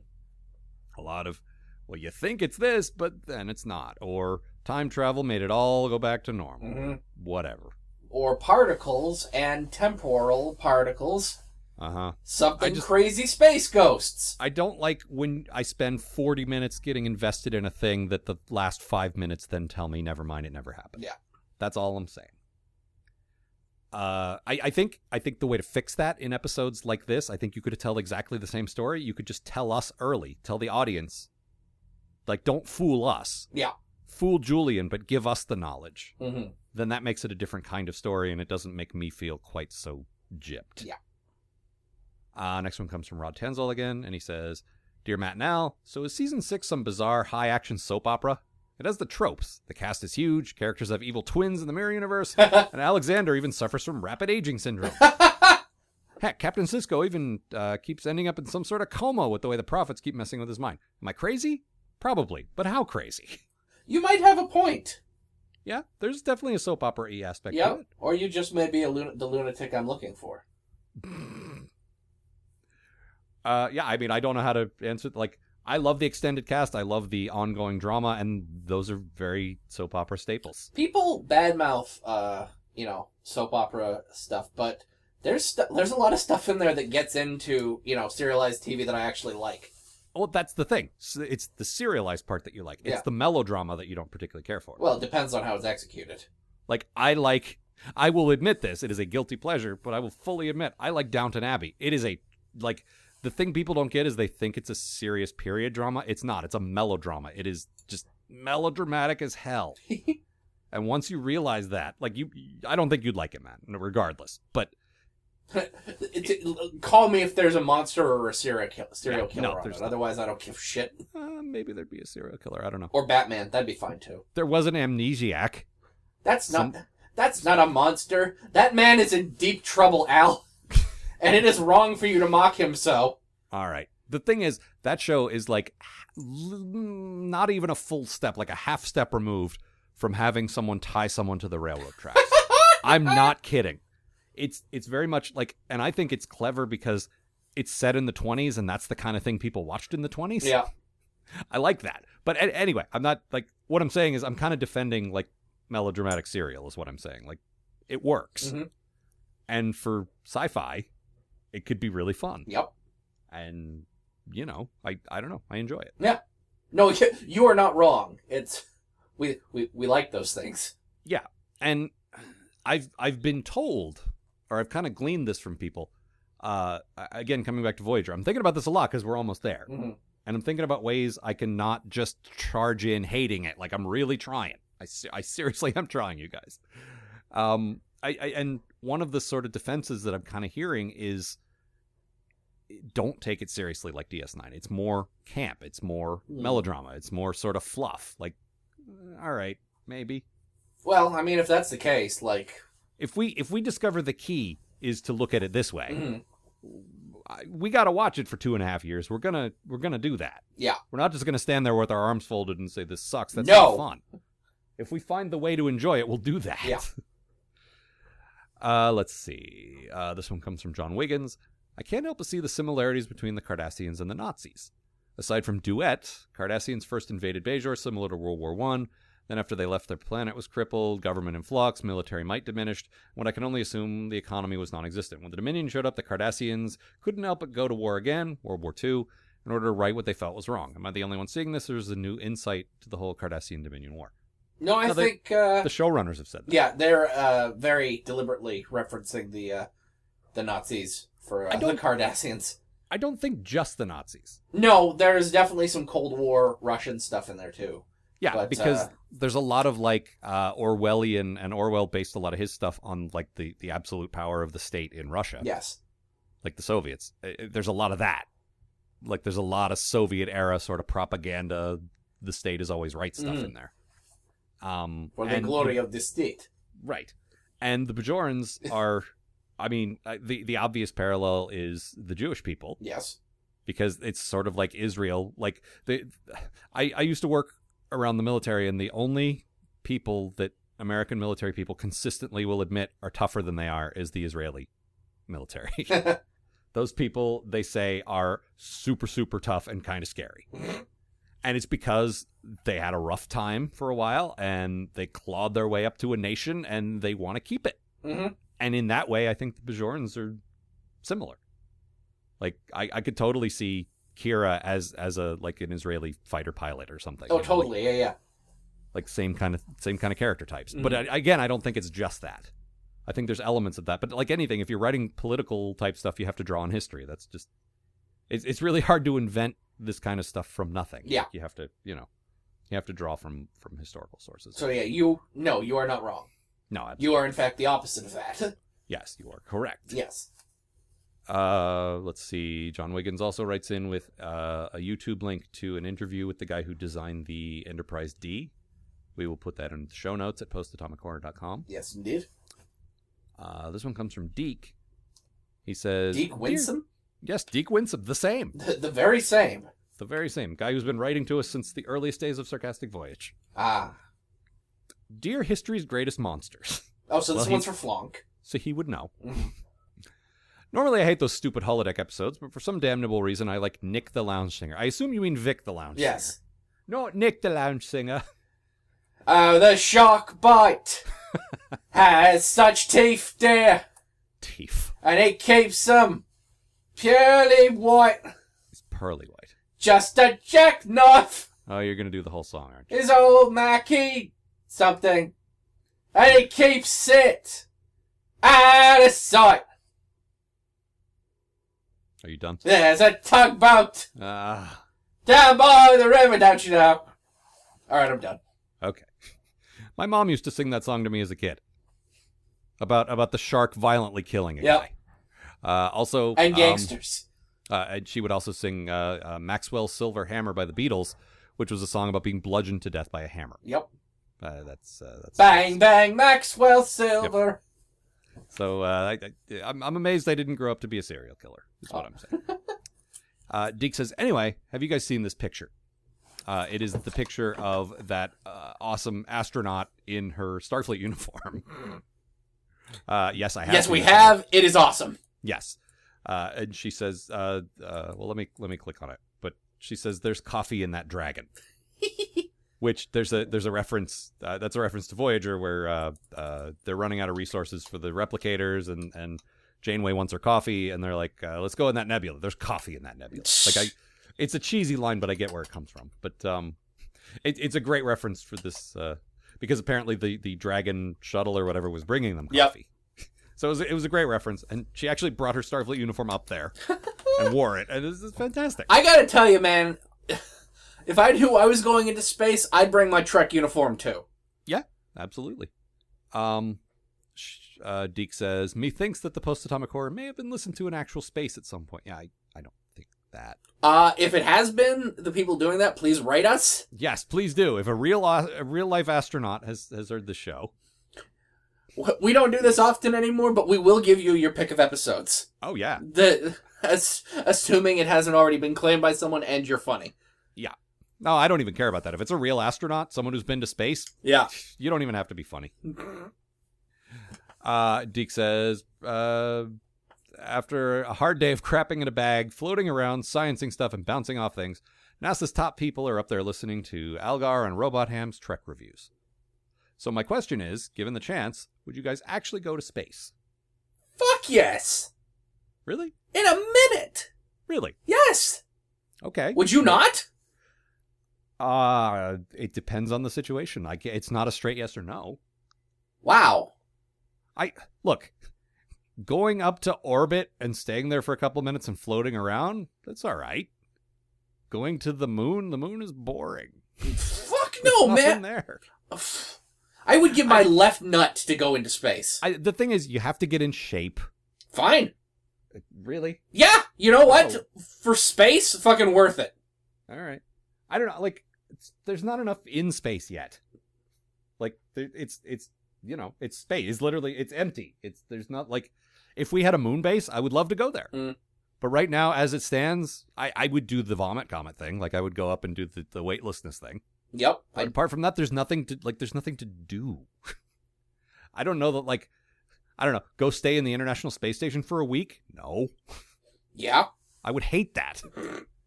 Cramped quarters, and you have to get along with people, and uh, uh, no way. No, psychologically, I just don't think it's it's something that I would enjoy. No, I in a god in a goddamn minute. Fair enough. Would you? Okay, there's that thing, and I don't know that it's going to happen. Hmm. But there's that project that is a one way trip to Mars. Have you heard about that? I have heard about that. That I would not do because you know one way trip.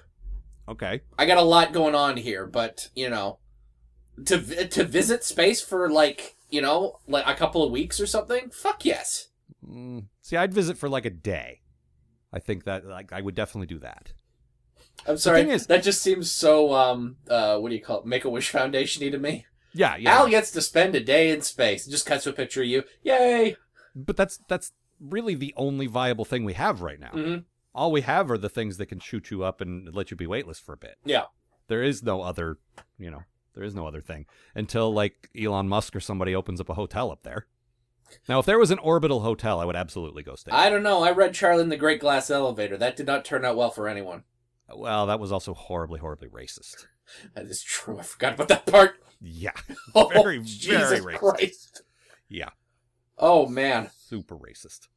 Because I always thought, yeah, I, I remember as a kid loving that book because they go off on adventures and they go to far off places, and I forgot how racist all the adventures were. Oh man. Yeah. Like, they need to make a movie of that. Why do they keep doing the first one? They need to do. Oh, Oh right, the racism. Jesus Christ. yeah.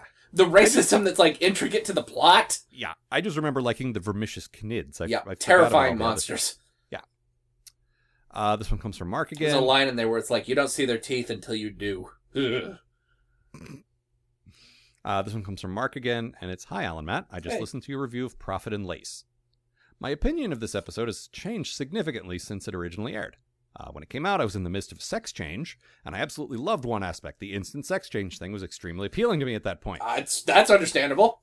I also sympathized with Quark's comedic hormonal issues more than they deserved because I had recently started hormones and had a hard time adjusting to them. Mhm. I we we have a friend who is going through that same issue, and it is it's definitely it's like your your body's used to one thing, and you're suddenly drastically like that is that is a thing. Yep. I, I don't, you know, I know that for an observable fact. Uh, I haven't seen it in a long time, so I watched it after listening to review. You're definitely on point. I originally overlooked a lot of stuff for the sake of one appealing premise, including transphobic, homophobic, and sexist humor. Mhm.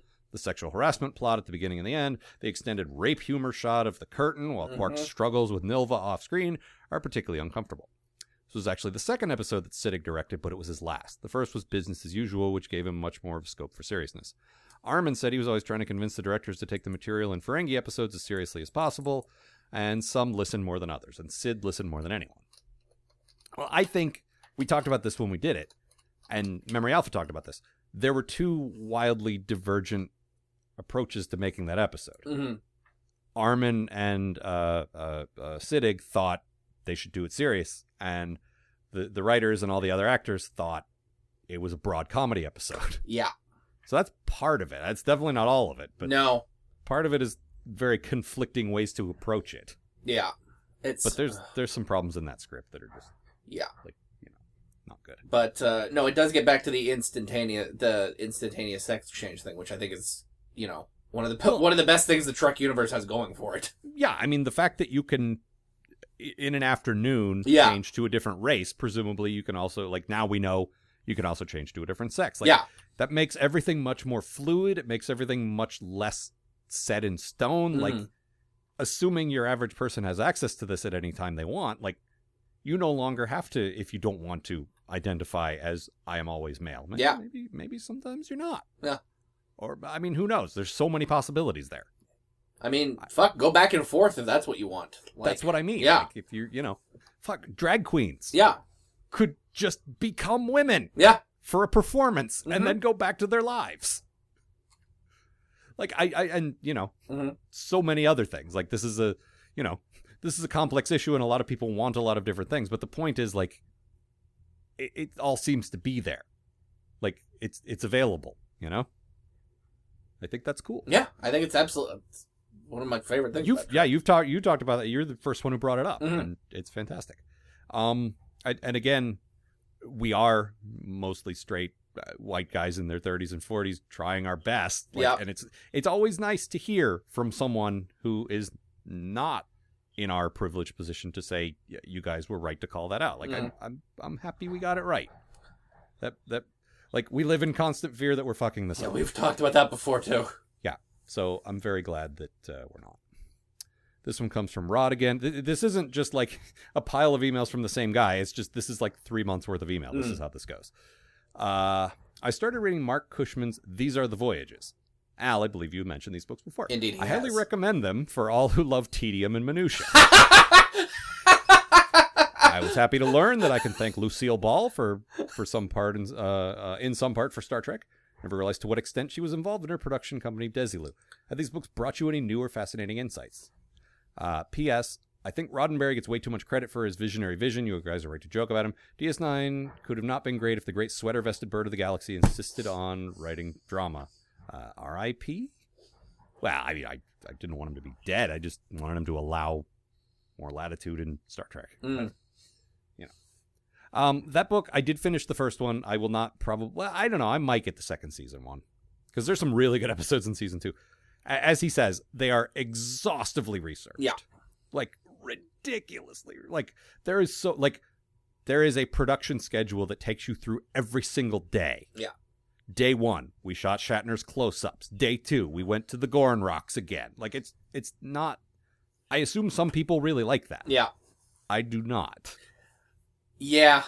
there's there's a lot of stuff like Bob uh, does a very fine podcast called The Optical, which you should listen to. Um, uh, we will put a link to that in the show notes, and he plugs it whenever he shows up here. Mm. Uh, it, it's about like that technical behind the scenes production stuff that I tend in this Star Trek book to gloss over because it's not my field of interest. But Bob enjoys pretty substantial listeners, you know, listenership on that show, so there's obviously an audience for that Yeah. like people enjoy that I, one of my best friends enjoys it but it's just not something i'm i find all that interesting i think of the like and, and you're probably the same way i've read a lot of books about behind the scenes of star trek Yeah, absolutely. that was uh, uh, there was a period of my life where that was pretty much all I could count on to get for Christmas. right oh, another behind the scenes Star Trek book. Thanks. i just at one point in the 90s was picking up everything that said star trek on it like Yeah. this was, i was getting it for myself whether it turned out to be good or not i just uh, star trek gotta get it Mm-hmm. Um, and I like most of it, but I will say you don't need any of those other ones. This Mm. one, like some of them focus more on the writing, some of them focus more on the production. This is very compre like it covers everything. And like every time a new player is involved, every time a new producer joins, every time a new actor joins, he will give you a five-page biography of everything they did before. Mm-hmm. Like it is so involved, and I just it's it's too much for me. Yeah. But I also, as someone who has struggled with uh, attention deficit disorder my entire life, I am very skilled at skimming. Nope, skip, skip, skip. Boring, Ah, there we boring, go. boring. Ah, gossip about Gene. I will read this. No, there is, and and to answer Rod's question, I did learn a lot. Mhm. There's a lot of super interesting stuff in there. It's if you're willing to either skim or read through the tedium, there's a lot of gold in there. There's like, for instance, uh, and I think this guy is the one to kind of blow the lid off of this. Um, the conventional wisdom has been forever that Star Trek was canceled due to low ratings. Like, right? Like, yeah. NBC said, nope, it's not doing good enough. We're canceling it. hmm Combination Uh, of low ratings and Grandpa Simpson. Uh, right. He wanted to watch Matlock, which hadn't even been invented yet. Um, but it, it it apparently I didn't know ratings were not available to the public at that point. Mm. Like they didn't publish them anywhere. It was an insider thing. Like the networks got them, and that was it. And it turns out he has now gotten access to this. It's not like top secret documents or anything. It's just they didn't publish them at that point. So he's got them now, and it was actually top rated a lot. Wow. Not not like consistently number one or anything, but it was usually in the top ten or top twenty hmm and and he pointed out a ton of shows that got to keep going with much lower ratings. Yeah. It was not ratings. Wow. So like that's an interesting thing. Like did somebody have a problem? Like he didn't he didn't have an answer to it. Like did is it because someone had a grudge? Is it because they just perceived it differently? Like who knows? Now I want to see a movie set in the '60s called "Who Cancelled Star Trek." But it was it, it that's that's one thing that I you feel like this story's been told a hundred times, but there's a new angle that you've never heard. Mhm. Uh, another one is Harlan Ellison. Yep. there is a, a running thread. He goes through episode by episode, and there's a running thread where they hired Harlan Ellison on really, really early in in season one. Mhm. And uh, City on the Edge of Forever is one of the last episodes. I think it's like the the penultimate episode of season one. It's like near the end Yeah. uh, because he dragged his feet forever. Oh, really? Yeah, he was he was on staff or uh, paid to do the script or however you say it. I, I don't know if on staff is correct. but Uh-huh. He was he was he was tasked with writing this episode months and months before it finally got made, and he did nothing. Wow. According to this, I I want to be clear. I don't want to be sued. According to this book I read, he uh yeah he he apparently just hung out on the set played like played loud music sometime he would like put a loud jazz record on in his office and then just leave and they they like pound on the wall for him to turn the noise down and they go into the office and he wouldn't even be there Wow. just like and he liked to fuck around he was kind of a you know mischievous guy and that's fine but A a dick? but there's there's definitely two sides to the ah, they changed my script story Mhm. Like he did not treat them well before the script was even produced. So that I don't know. I find that interesting. Mhm. I also love the revelation that Gene Roddenberry was a slob. That Yes, just I- makes me laugh. I think I read. I think I I talked about that before. Yeah. We did. But if you want to know my favorite thing from These Are the Voyages, a book I have not read yet, if that would be it. uh, my actual favorite thing was uh, there is an extended passage about never produced episodes. That's pretty cool. I've read um, a little bit of some of those, probably on Memory Alpha, and those Mm-hmm. are those are always interesting. No, and and like you and like many people who are really into Star Trek, I thought I'd read all of those, Mhm. and he uncovered some that I'd never heard of, Yeah. including Gene's pitch for a planet of uh, uh, black people who own white slaves. That was going to be an episode. Oh, Gene. Yep. How long did it take for them to save Kennedy from assassination? Well, I Riddle mean, me that. That's not even a real expression, you know. That. right? Riddle me it. Riddle is not really a verb in that way. you could be riddled with bullets, but not exactly the same thing. Uh, let's see. This one comes from Seth, and he says, Seth, I Uh, like that name. As I was watching Far Beyond the Stars, I kept drawing comparisons to past tense. Mm. Thinking about it, I okay, I didn't bring this up. Thinking about it, both episodes have the same basic premise. Members of the DS9 crew are sent back to the show's past where they must deal with a large societal problem in that time period. Well, I don't have the outright disdain of past tense that you both do. That's for sure.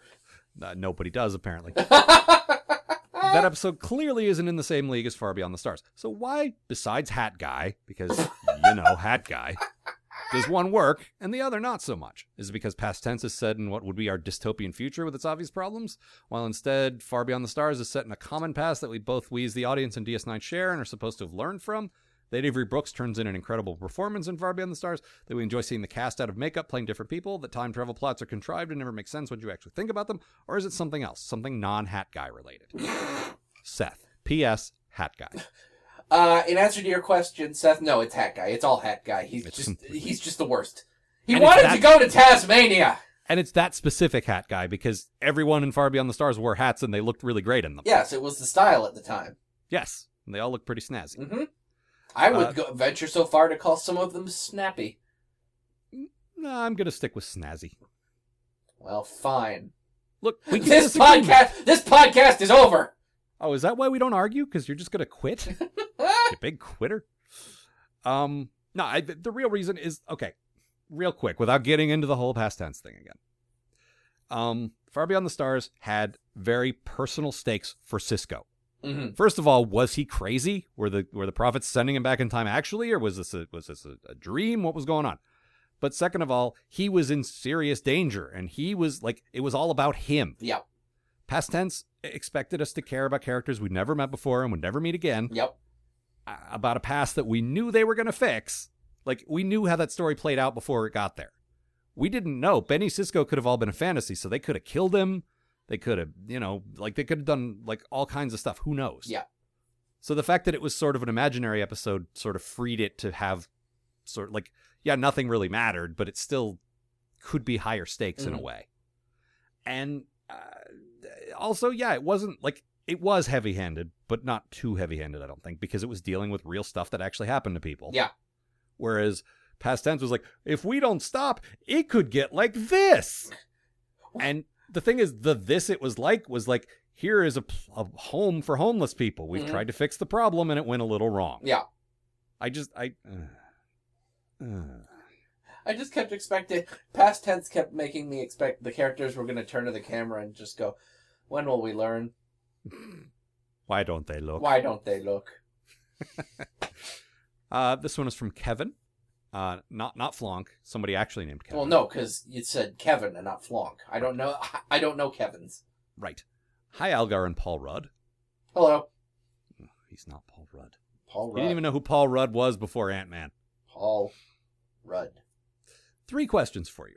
hmm I, One. Paul Rudd, will answer it to the best of my ability. One. I just finished listening to Neil deGrasse Tyson's Star Talk, George Takei and the Legacy of Star Trek, Season 6, Episode 15, April 26, 2015, uh, of which was discussed topics focused around one topic uh, Star Trek, the original fucking series. My question is why do people only ever talk about the original series? Why do Sulu and Spock get more attention than Gul Dukat or Joseph Sisko? A Google search for number of episodes of Star Trek returns 79, and that drives me bonkers. Uh, we'll, we'll do these one at a time. Um, well, I think like you know, the basic answer is like you know, original Trek is older. Yeah, it came first. Al- Also, it is by far the most popular. Like, b- fair or not fair, it is the most popular. Mm-hmm. Yep. And because our at this point grandparents grew up on that, or I, no, our parents. yeah, our We're parents. Not that old. My my grandparents grew up with a healthy disdain for Star Trek. Yeah, our, our grandparents grew up in the depression. Where I, I was I was incorrect there. Yeah. but uh, They our but they were killing off Edith Keeler's. right. Well, she must die, Matt. um I, yeah like our parents and uh, you know like it's a generational thing at this point like it's it's it's been around for so long that like i- it's just it's it's ingrained in the culture yeah, and it's just it's a part of you know. it's it's more like if you walk up to any person they're probably going to know who captain kirk is they'll probably know what a klingon and a tribble are beyond that Yep. uh, they'll know who spock is Yeah. beyond that they're not they may know who picard is but then you're getting like it gets more divisive then you Yeah. get more into sort of sub you know sub fandom and stuff like that like i don't know like whether it's deserved or not that's just the one Mhm. that's the one people know That's the thing. If you go up to you know a random person on the street, um, and just say name someone from Star Trek, you're gonna get Captain Kirk or Mister Spock. right Um, you, you might get data you- but yeah, you might you get know. Data, you might get uh, Captain Picard. You will not get anyone saying Gul Dukat unless they talk to me. Yeah, uh, right. But it's like uh, uh, President Obama has been compared to Spock. Mhm. That is a broad metaphor that anyone is going to understand. If they compared him to, you know, somebody else from one of the other shows, Mhm. it's not going to track. Like people aren't going to get the reference. Yeah. It's just it's the one everyone knows. Yeah. And personally, I think there's still a lot of unexplored potential there. That's why I think that the reboot was a good idea. hmm I think those characters still have a lot of life in them. I think telling stories with them that are not colored by that 60s, you know, awfulness. Yeah.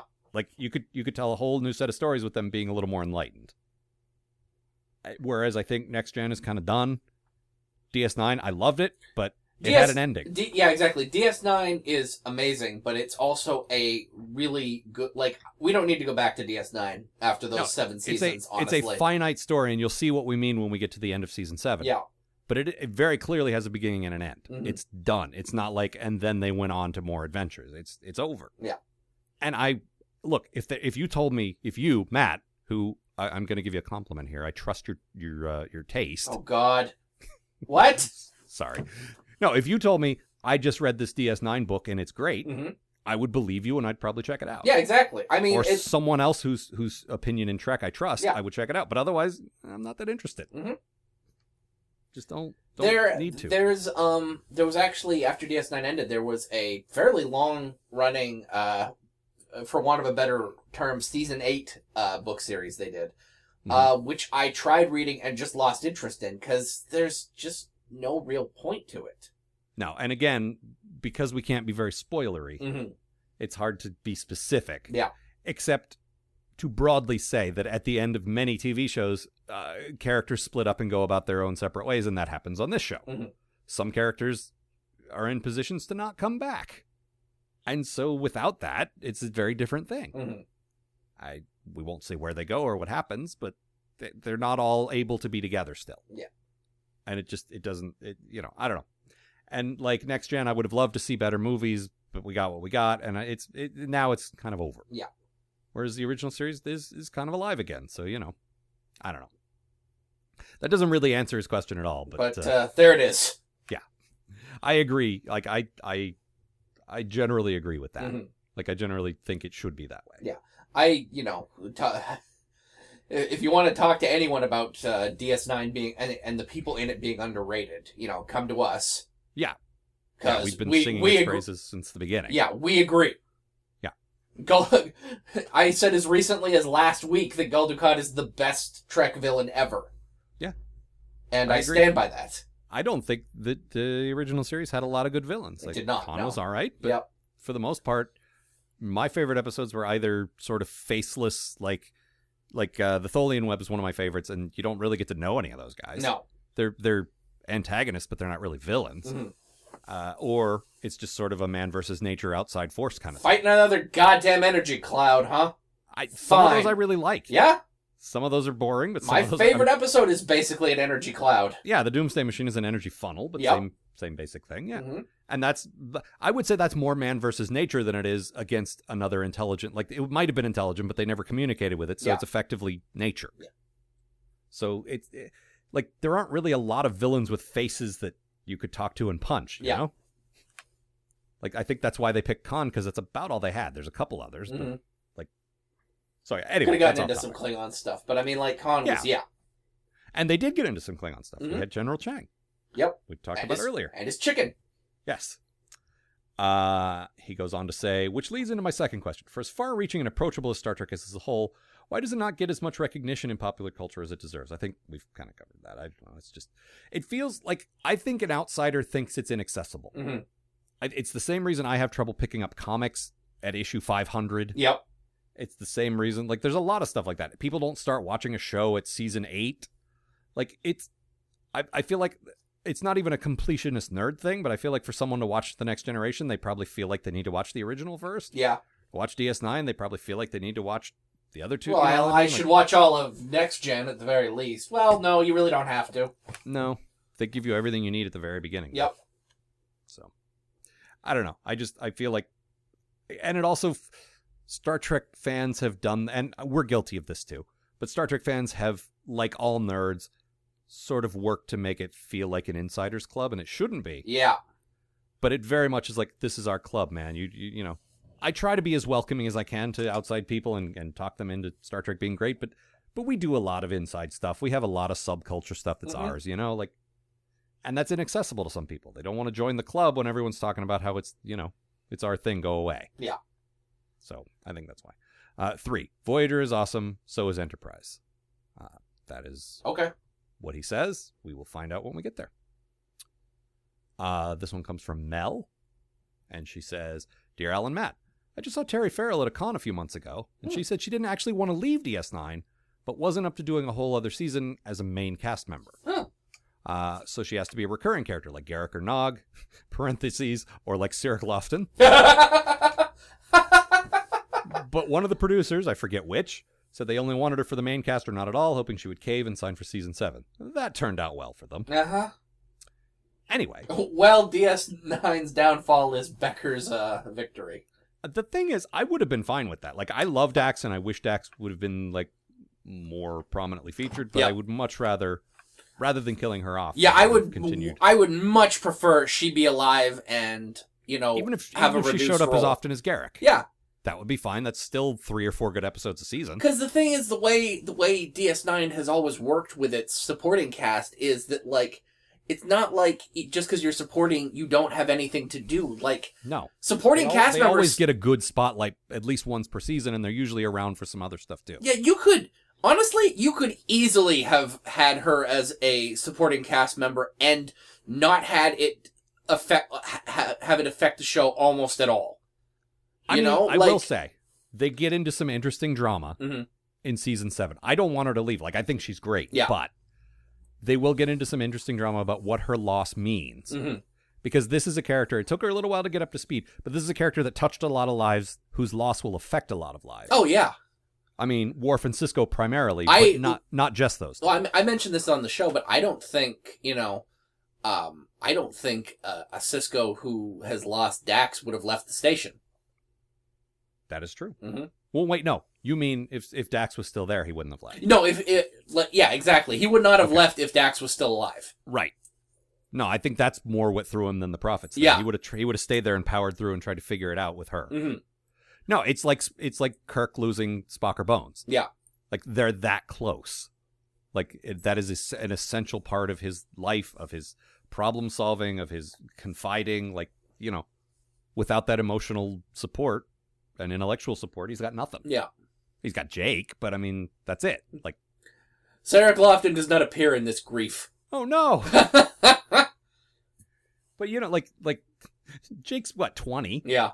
He, he doesn't really have the emotional maturity to help his dad through some of that hard stuff. Oh, jeez. I, uh, I'm just trying to think of people on the station he's that close with. Jake's Yeah. the only other one. yeah, basically. Like, he's got, we talked about this too. He's got some legit good friends on the station, but no one like, you know, No. one like Dax. Right. Like I say, it's like a Kirk and Spock thing. It Mhm. is so they are so like joined that it, it throws his life into. Ca- I mean, we saw what happened briefly when Spock was dead and Kirk was just like rudderless. Like, Yep. what, what do I do? He was like, I can't do this without him. Yeah. And that's what that- where Cisco is right now. Where's Poli- Picard? polishing rocks. Whereas Picard could lose any one of those guys and he'd feel bad, Yep. and he would lose out in terms of function, in terms of like that guy was the best at his job. Yeah, but he still, y- you know, the job would still get done, whatever that job Yeah. w- happened to be. Maybe if they lost Guinan, that's the only person I could think of that he actually I don't confided even, in. I don't even think Guinan. I think that would be a huge loss for him, but I don't, th- No, he wouldn't leave Starfleet no. if Guinan got killed on his watch. Yeah. but but I do think it would hit him pretty hard. Mhm. I, but none of the main guys. No. It's just that's not the kind of guy he was. Yeah. But Cisco, yeah, like it's. But anyway, my point is, the show, like, regardless of how it happened, and if this is true, and I don't have any reason to think it's not, like that's that's that sheds light on something I never saw that way before. Yeah. Like, I didn't I didn't realize she didn't really completely want to leave. But I will say the show rolls with it as best they can, and they do actually tell some good stories about her absence. Mhm. And we'll get to those uh, starting next week. Yep. Uh, she says, anyway, my question is this. A friend of mine is tired of hearing me talk about DS9 without knowing what it's about and wants to start watching. Okay. What do you think? Good. What do you think would be the best episode or two to get someone with limited track knowledge into DS9? And thanks, guys. I don't know if I ever would have watched DS9 if you'd not sold it so well while you're leading up to it at the end of Next Gen. And it was so great, and I'm glad I'm over the whole it's a space station thing and they don't go anywhere attitude and watched it. Looking forward to the next season and the rest of your show. Um, Thank you. I think Emissary hits the ground running, honestly. I think you can easily start your friend there and just go. I agree. And um, I will say, I uh, think there are episodes you can skip. Yeah. As you go through, which is why it's a good thing we have a podcast. I think that you are correct that um I- I can't think of a lot of other Star Trek. Sh- I can't think of a lot of other shows. Period. Mhm. But especially Star Trek shows. I don't think there's any other ones where I would stand by the pilot as a strong place to start. Fuck no. Far points are right. Eh, I would But not. it gets- I, I would not. T- I would not show No. anyone Farpoint to get them into watching TNG. No, you might want to go back. Like I'd probably start them with one of the two or three good episodes from season two, Yeah. or just start them in season three somewhere. Yeah. and then go back and watch Farpoint to know who Q is. But that's about it. hmm Um, but yeah, you're right. But th- like And I can say this: I remember Voyager's pl- uh, pilot not really grabbing me. I remember Enterprise's plot not really, like pilot not really grabbing me. Like none of them Yeah. got me in the same way that the DS9s did. So yeah, I would say that's that is true. Start there. Um, if you want to just grab a just sort of a random sort of mid uh series DS9 and just sort of be all like, yeah, this is it. Um, I don't know. I would say The Search would be a really good one. The two parter that opens, I think, season three, where they get the Defiant, where the founders it is a it's a test episode, which I don't love. Yeah, But it's the introduction to the founders, it's the whole like gearing up to be what the show's really about, like with the war. yeah, and that's the- that's a good one.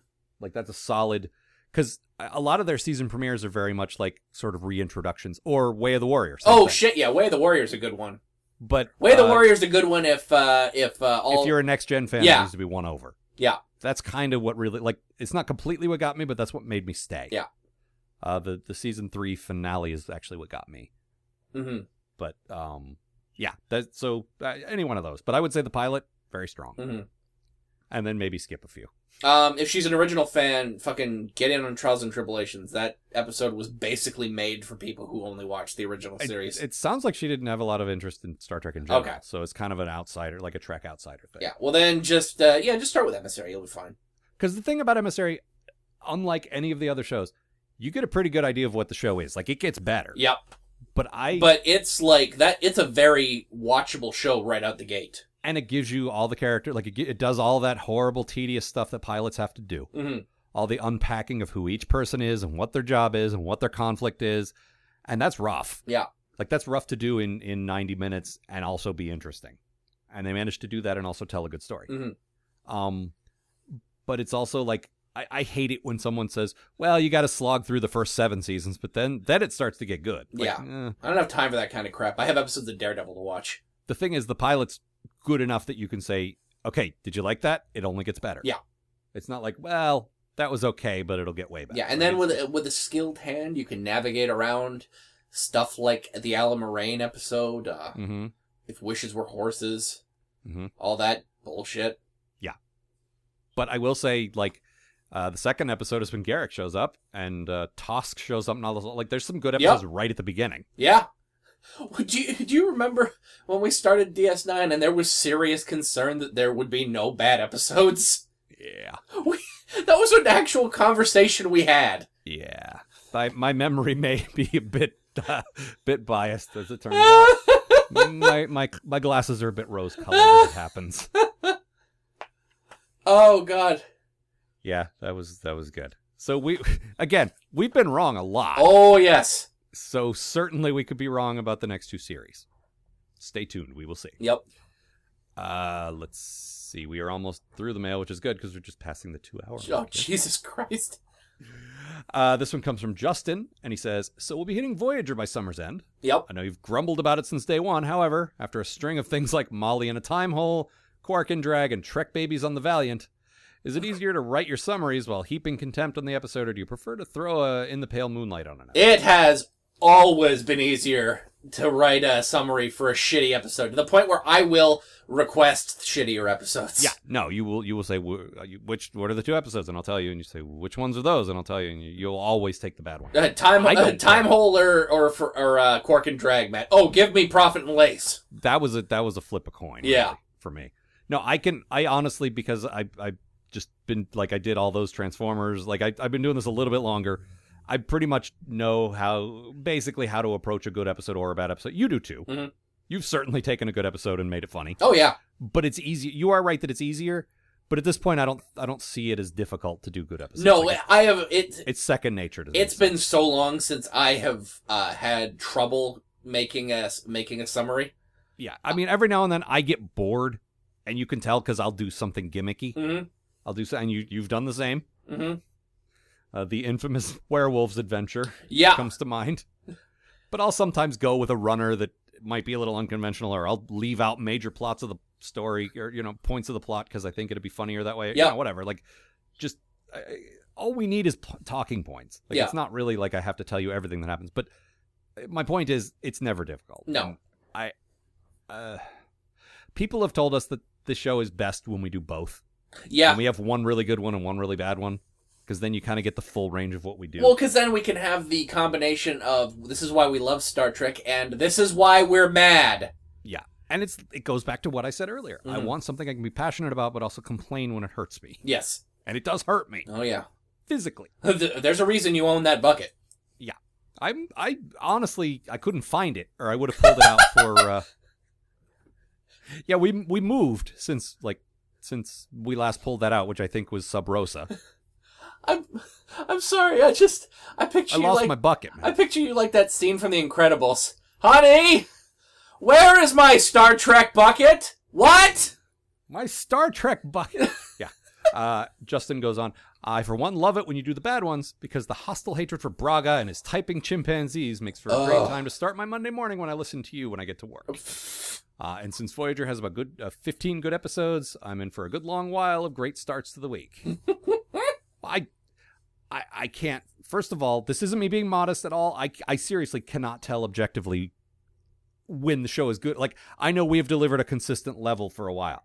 If it, if you like it, you're probably going to continue to like it. Yes. But I can't necessarily say that was like that was really funny. Like I can say when Matt's really funny, but I can't say when I am because I I just I'm not capable of that. But when I, no, I'm serious, like I can't, I I, I can't uh, without time. Yeah. Like I could I could listen to 100 episodes ago and say, okay, I was funny that day. Mhm.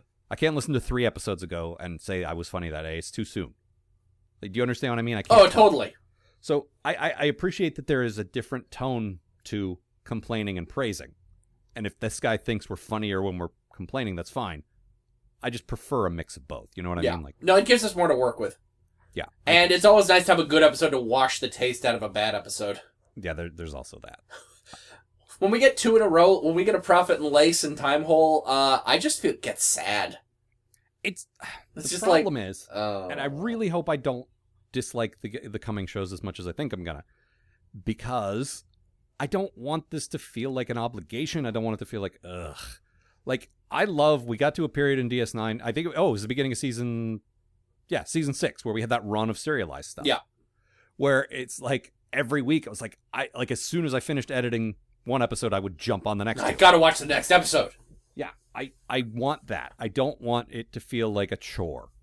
Ugh, time to watch my thing, I guess. Uh huh. I just I don't want it to feel like that. It's fun, and I think people, you know, people will be able to tell the difference if we're not having fun. Yeah. Uh, last email comes from Scott, not Scott Zioko, different Scott, uh, and he says, uh, "Oh, it's just a link." Uh, he sent this to us on Twitter a while back, and I emailed it. to Oh him. yeah, yeah. Uh, this is a cracked article about uh, seven beloved characters that were shamefully exploited. We will provide a link for this in the show notes on postatomichorror.com. Uh, one of these is Gene Roddenberry talks to Spock's dad about Vulcan sex. Uh huh. Which ew. Uh, and this is this is directly from this article here. Uh, the highlight of the album, maybe any album, is when Spock's dad, actor Mark Lennard, sits down with Gene Roddenberry. The interview is done entirely in character. Gene greets him as a space ambassador, then immediately, immediately asks him, asks him how he managed to have sex with a human woman. and it's as, im- as if Ambassador Sarek had been waiting to hear his whole Vulcan life to hear the question. Find yourself some privacy and enjoy some of the finest erotica the stars have to offer. Um, There's there's more, but that's we um the gist of it. we were talking about this before the episode, and I brought up uh, Jim Shooter, who um, used to write for the Legion of Superheroes. Yeah, I know him as like the Marvel editorial guy. for Yeah, yeah. 10 years. Um, but he sort of cut his teeth. Like he got into writing comics super young, like I Mm-hmm. think thirteen or fourteen. wow. Uh, yeah, and in And it the- shows in the maturity of what you're about to share with us. and in either the late 60s or early 70s around then there was a uh, there was an independently published uh, legion zine that he wrote an article for which basically went into unfortunately seamy detail about every single female legionaire's uh, sex life Hmm. um why I bring that, and you can find this online pretty easily. I think Comics Alliance did a thing on it a I'll, couple of I'll years track ago. it down and link to it because if we're doing show notes, then uh, we might as well. Yeah. But um I bring that up because there is a way to discuss uh the sex life of fictional characters and the way to do it is to not include the creator. Yeah. No, I, I, I will stand by Larry Niven's uh, Man of Steel, Woman of Kleenex Yep. as being fairly like it's a it's a little sexist, Yeah. I guess, but it's it's mostly done tongue in cheek and it's mostly meant for laughs and it's not like misogynist or Yeah. anything. It's it's kind of funny. And I'm pretty sure, as a comic fan, I have a article about the Joker's sex life in me somewhere. Probably Something yes. I've spent an unfortunate amount of time thinking about. Yeah, we talked about this when that picture of uh, Jared Leto surfaced of, of the Joker. And I Yeah. said the Joker shouldn't be shirtless, and you had this whole rant about the Joker can be naked. That's fine. And, He just okay, you've thought about this. yeah, a lot. Um, fair enough. but um, the nice thing there is I don't write Batman. That is true.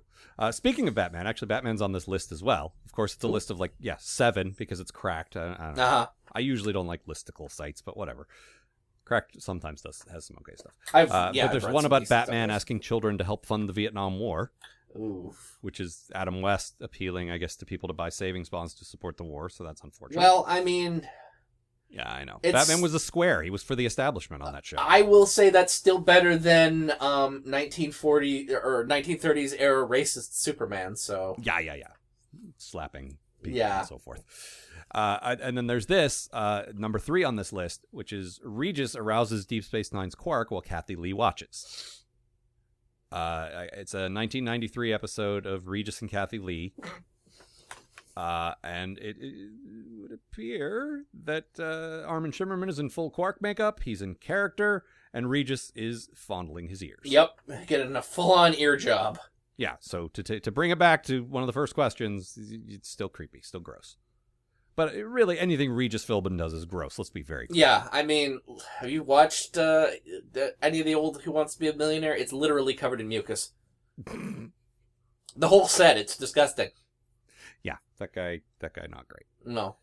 Uh, Re- so- Regis Philbin, no, not many people know this. Regis Philbin sweats earwax.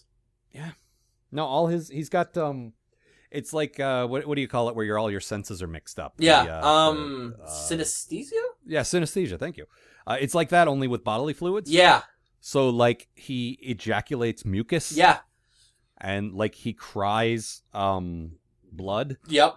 and so forth. Like that dude from that James Bond movie. Yeah, or or that dude from uh, What We Do in the Shadows. Yep.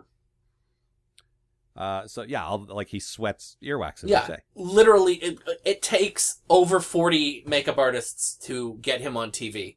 Yep. Um, the only reason he is no longer on television is that he, like, th- it, they could not cover the costs of swabbing him down every day. Oh, surely he's still on television. Oh, he might be. I don't know. He's one of those guys that cannot not be on. It, it could be. It could be a uh, what do you call it? Um, a uh, w- a wax dummy. Animatronic Regis, Yes. which is a great phrase. But All uh, right. yeah, Regis, if you're listening to this, sorry about your whole deal. Eh, I'm not. Um, I hope that you were able to scoop the uh, right amount of eye boogers from between your toes this morning. and yet, Kathy Lee is a bigger monster. Mm-hmm. Well, she actually fought Godzilla. Uh, she's the worst. Uh huh. Uh, all right, so that is all the mail. Um, thank you if you're still listening. that is all the mail. That is way more than all the time. yeah, we could make like three episodes out of this. Yep. but I, I I feel like, like we're not padding it. It's just this is what we had to talk about. Yeah. Um. Uh, So, if yeah. you if you enjoy these like two hour monstrosities, please let us know. Yeah. If you would rather us keep it short, maybe we could do that. That if is- a lot of you said that. Yeah, that is actually a thing I would be interested in hearing. For the most part, these days, I mean, you know, I try to keep us at an hour. Yeah. I try to keep the episodes at at almost exactly an hour, and I because I'm kind of OCD. Like when we get to exactly an hour, like yes. But we get to about the 30 minute mark. That's when I start saying, uh, "Do you have anything else? Do you want to wrap?" You know, because Yeah. like I just I want to make sure. Like I know as a podcast listener, if I download an episode that is like three hours long, I'm- oh god, See, with me, it depends on what it is. Like there are certain podcasts I will listen to six, eight hours of okay, that's happily. Um, fair. That's fair. Hopefully, we are like that. I yeah, don't that wanna would be presume nice. That we are. I mean, look, an hour I'll listen to feels- me for two hours, but I'm a narcissist. An hour feels like about the right amount to me. Like I doubt. Like I mean, hopefully, most people's commutes aren't more round trip more than an hour, No. for instance. Well, not Or, you since know, I stopped whatever. working at the comic store, so. Or uh, you know, like uh, d- you know, doing the dishes or, or mowing the lawn or what- you know, Yep. whatever you do when you listen to podcasts. Like it, that feels like a nice length. Mhm. Mm-hmm. Um, and as I continue to talk about how long the show is, I realize I'm making it longer. So- and as I realize that, I am making it longer still. yes, The length continues to lengthen. yes, we're we're getting we are perpetually getting halfway to the end without ever actually getting. there. It's It's like that old riddle. Uh, if you would like to write to us, if there's something that we have not discussed that you would like us to discuss, if there's somehow something we haven't talked about yet, that seems unlikely, but uh, uh, that that that chick found something. Alice, she found something. Yep. it's possible. Uh, write to us, postatomichorror at gmail.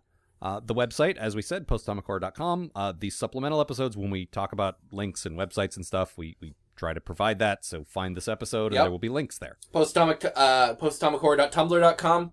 Oh, right. That is where when Matt and I are browsing Tumblr and see something cool Star Trek related, we'll reblog it.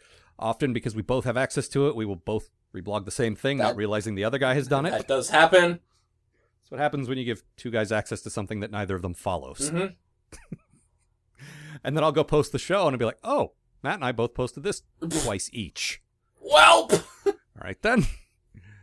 Uh, yeah, so I think that's all the things. Yeah. Uh, and we will be back next week with kicking off season seven. Yeah, So look forward to that. be there. Yep. See, see, see you, folks. That that's how the show ends, Matt.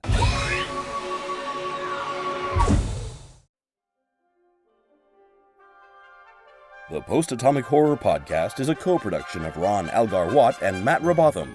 Copyright 2015. Please don't sue us. We're just doing this for fun.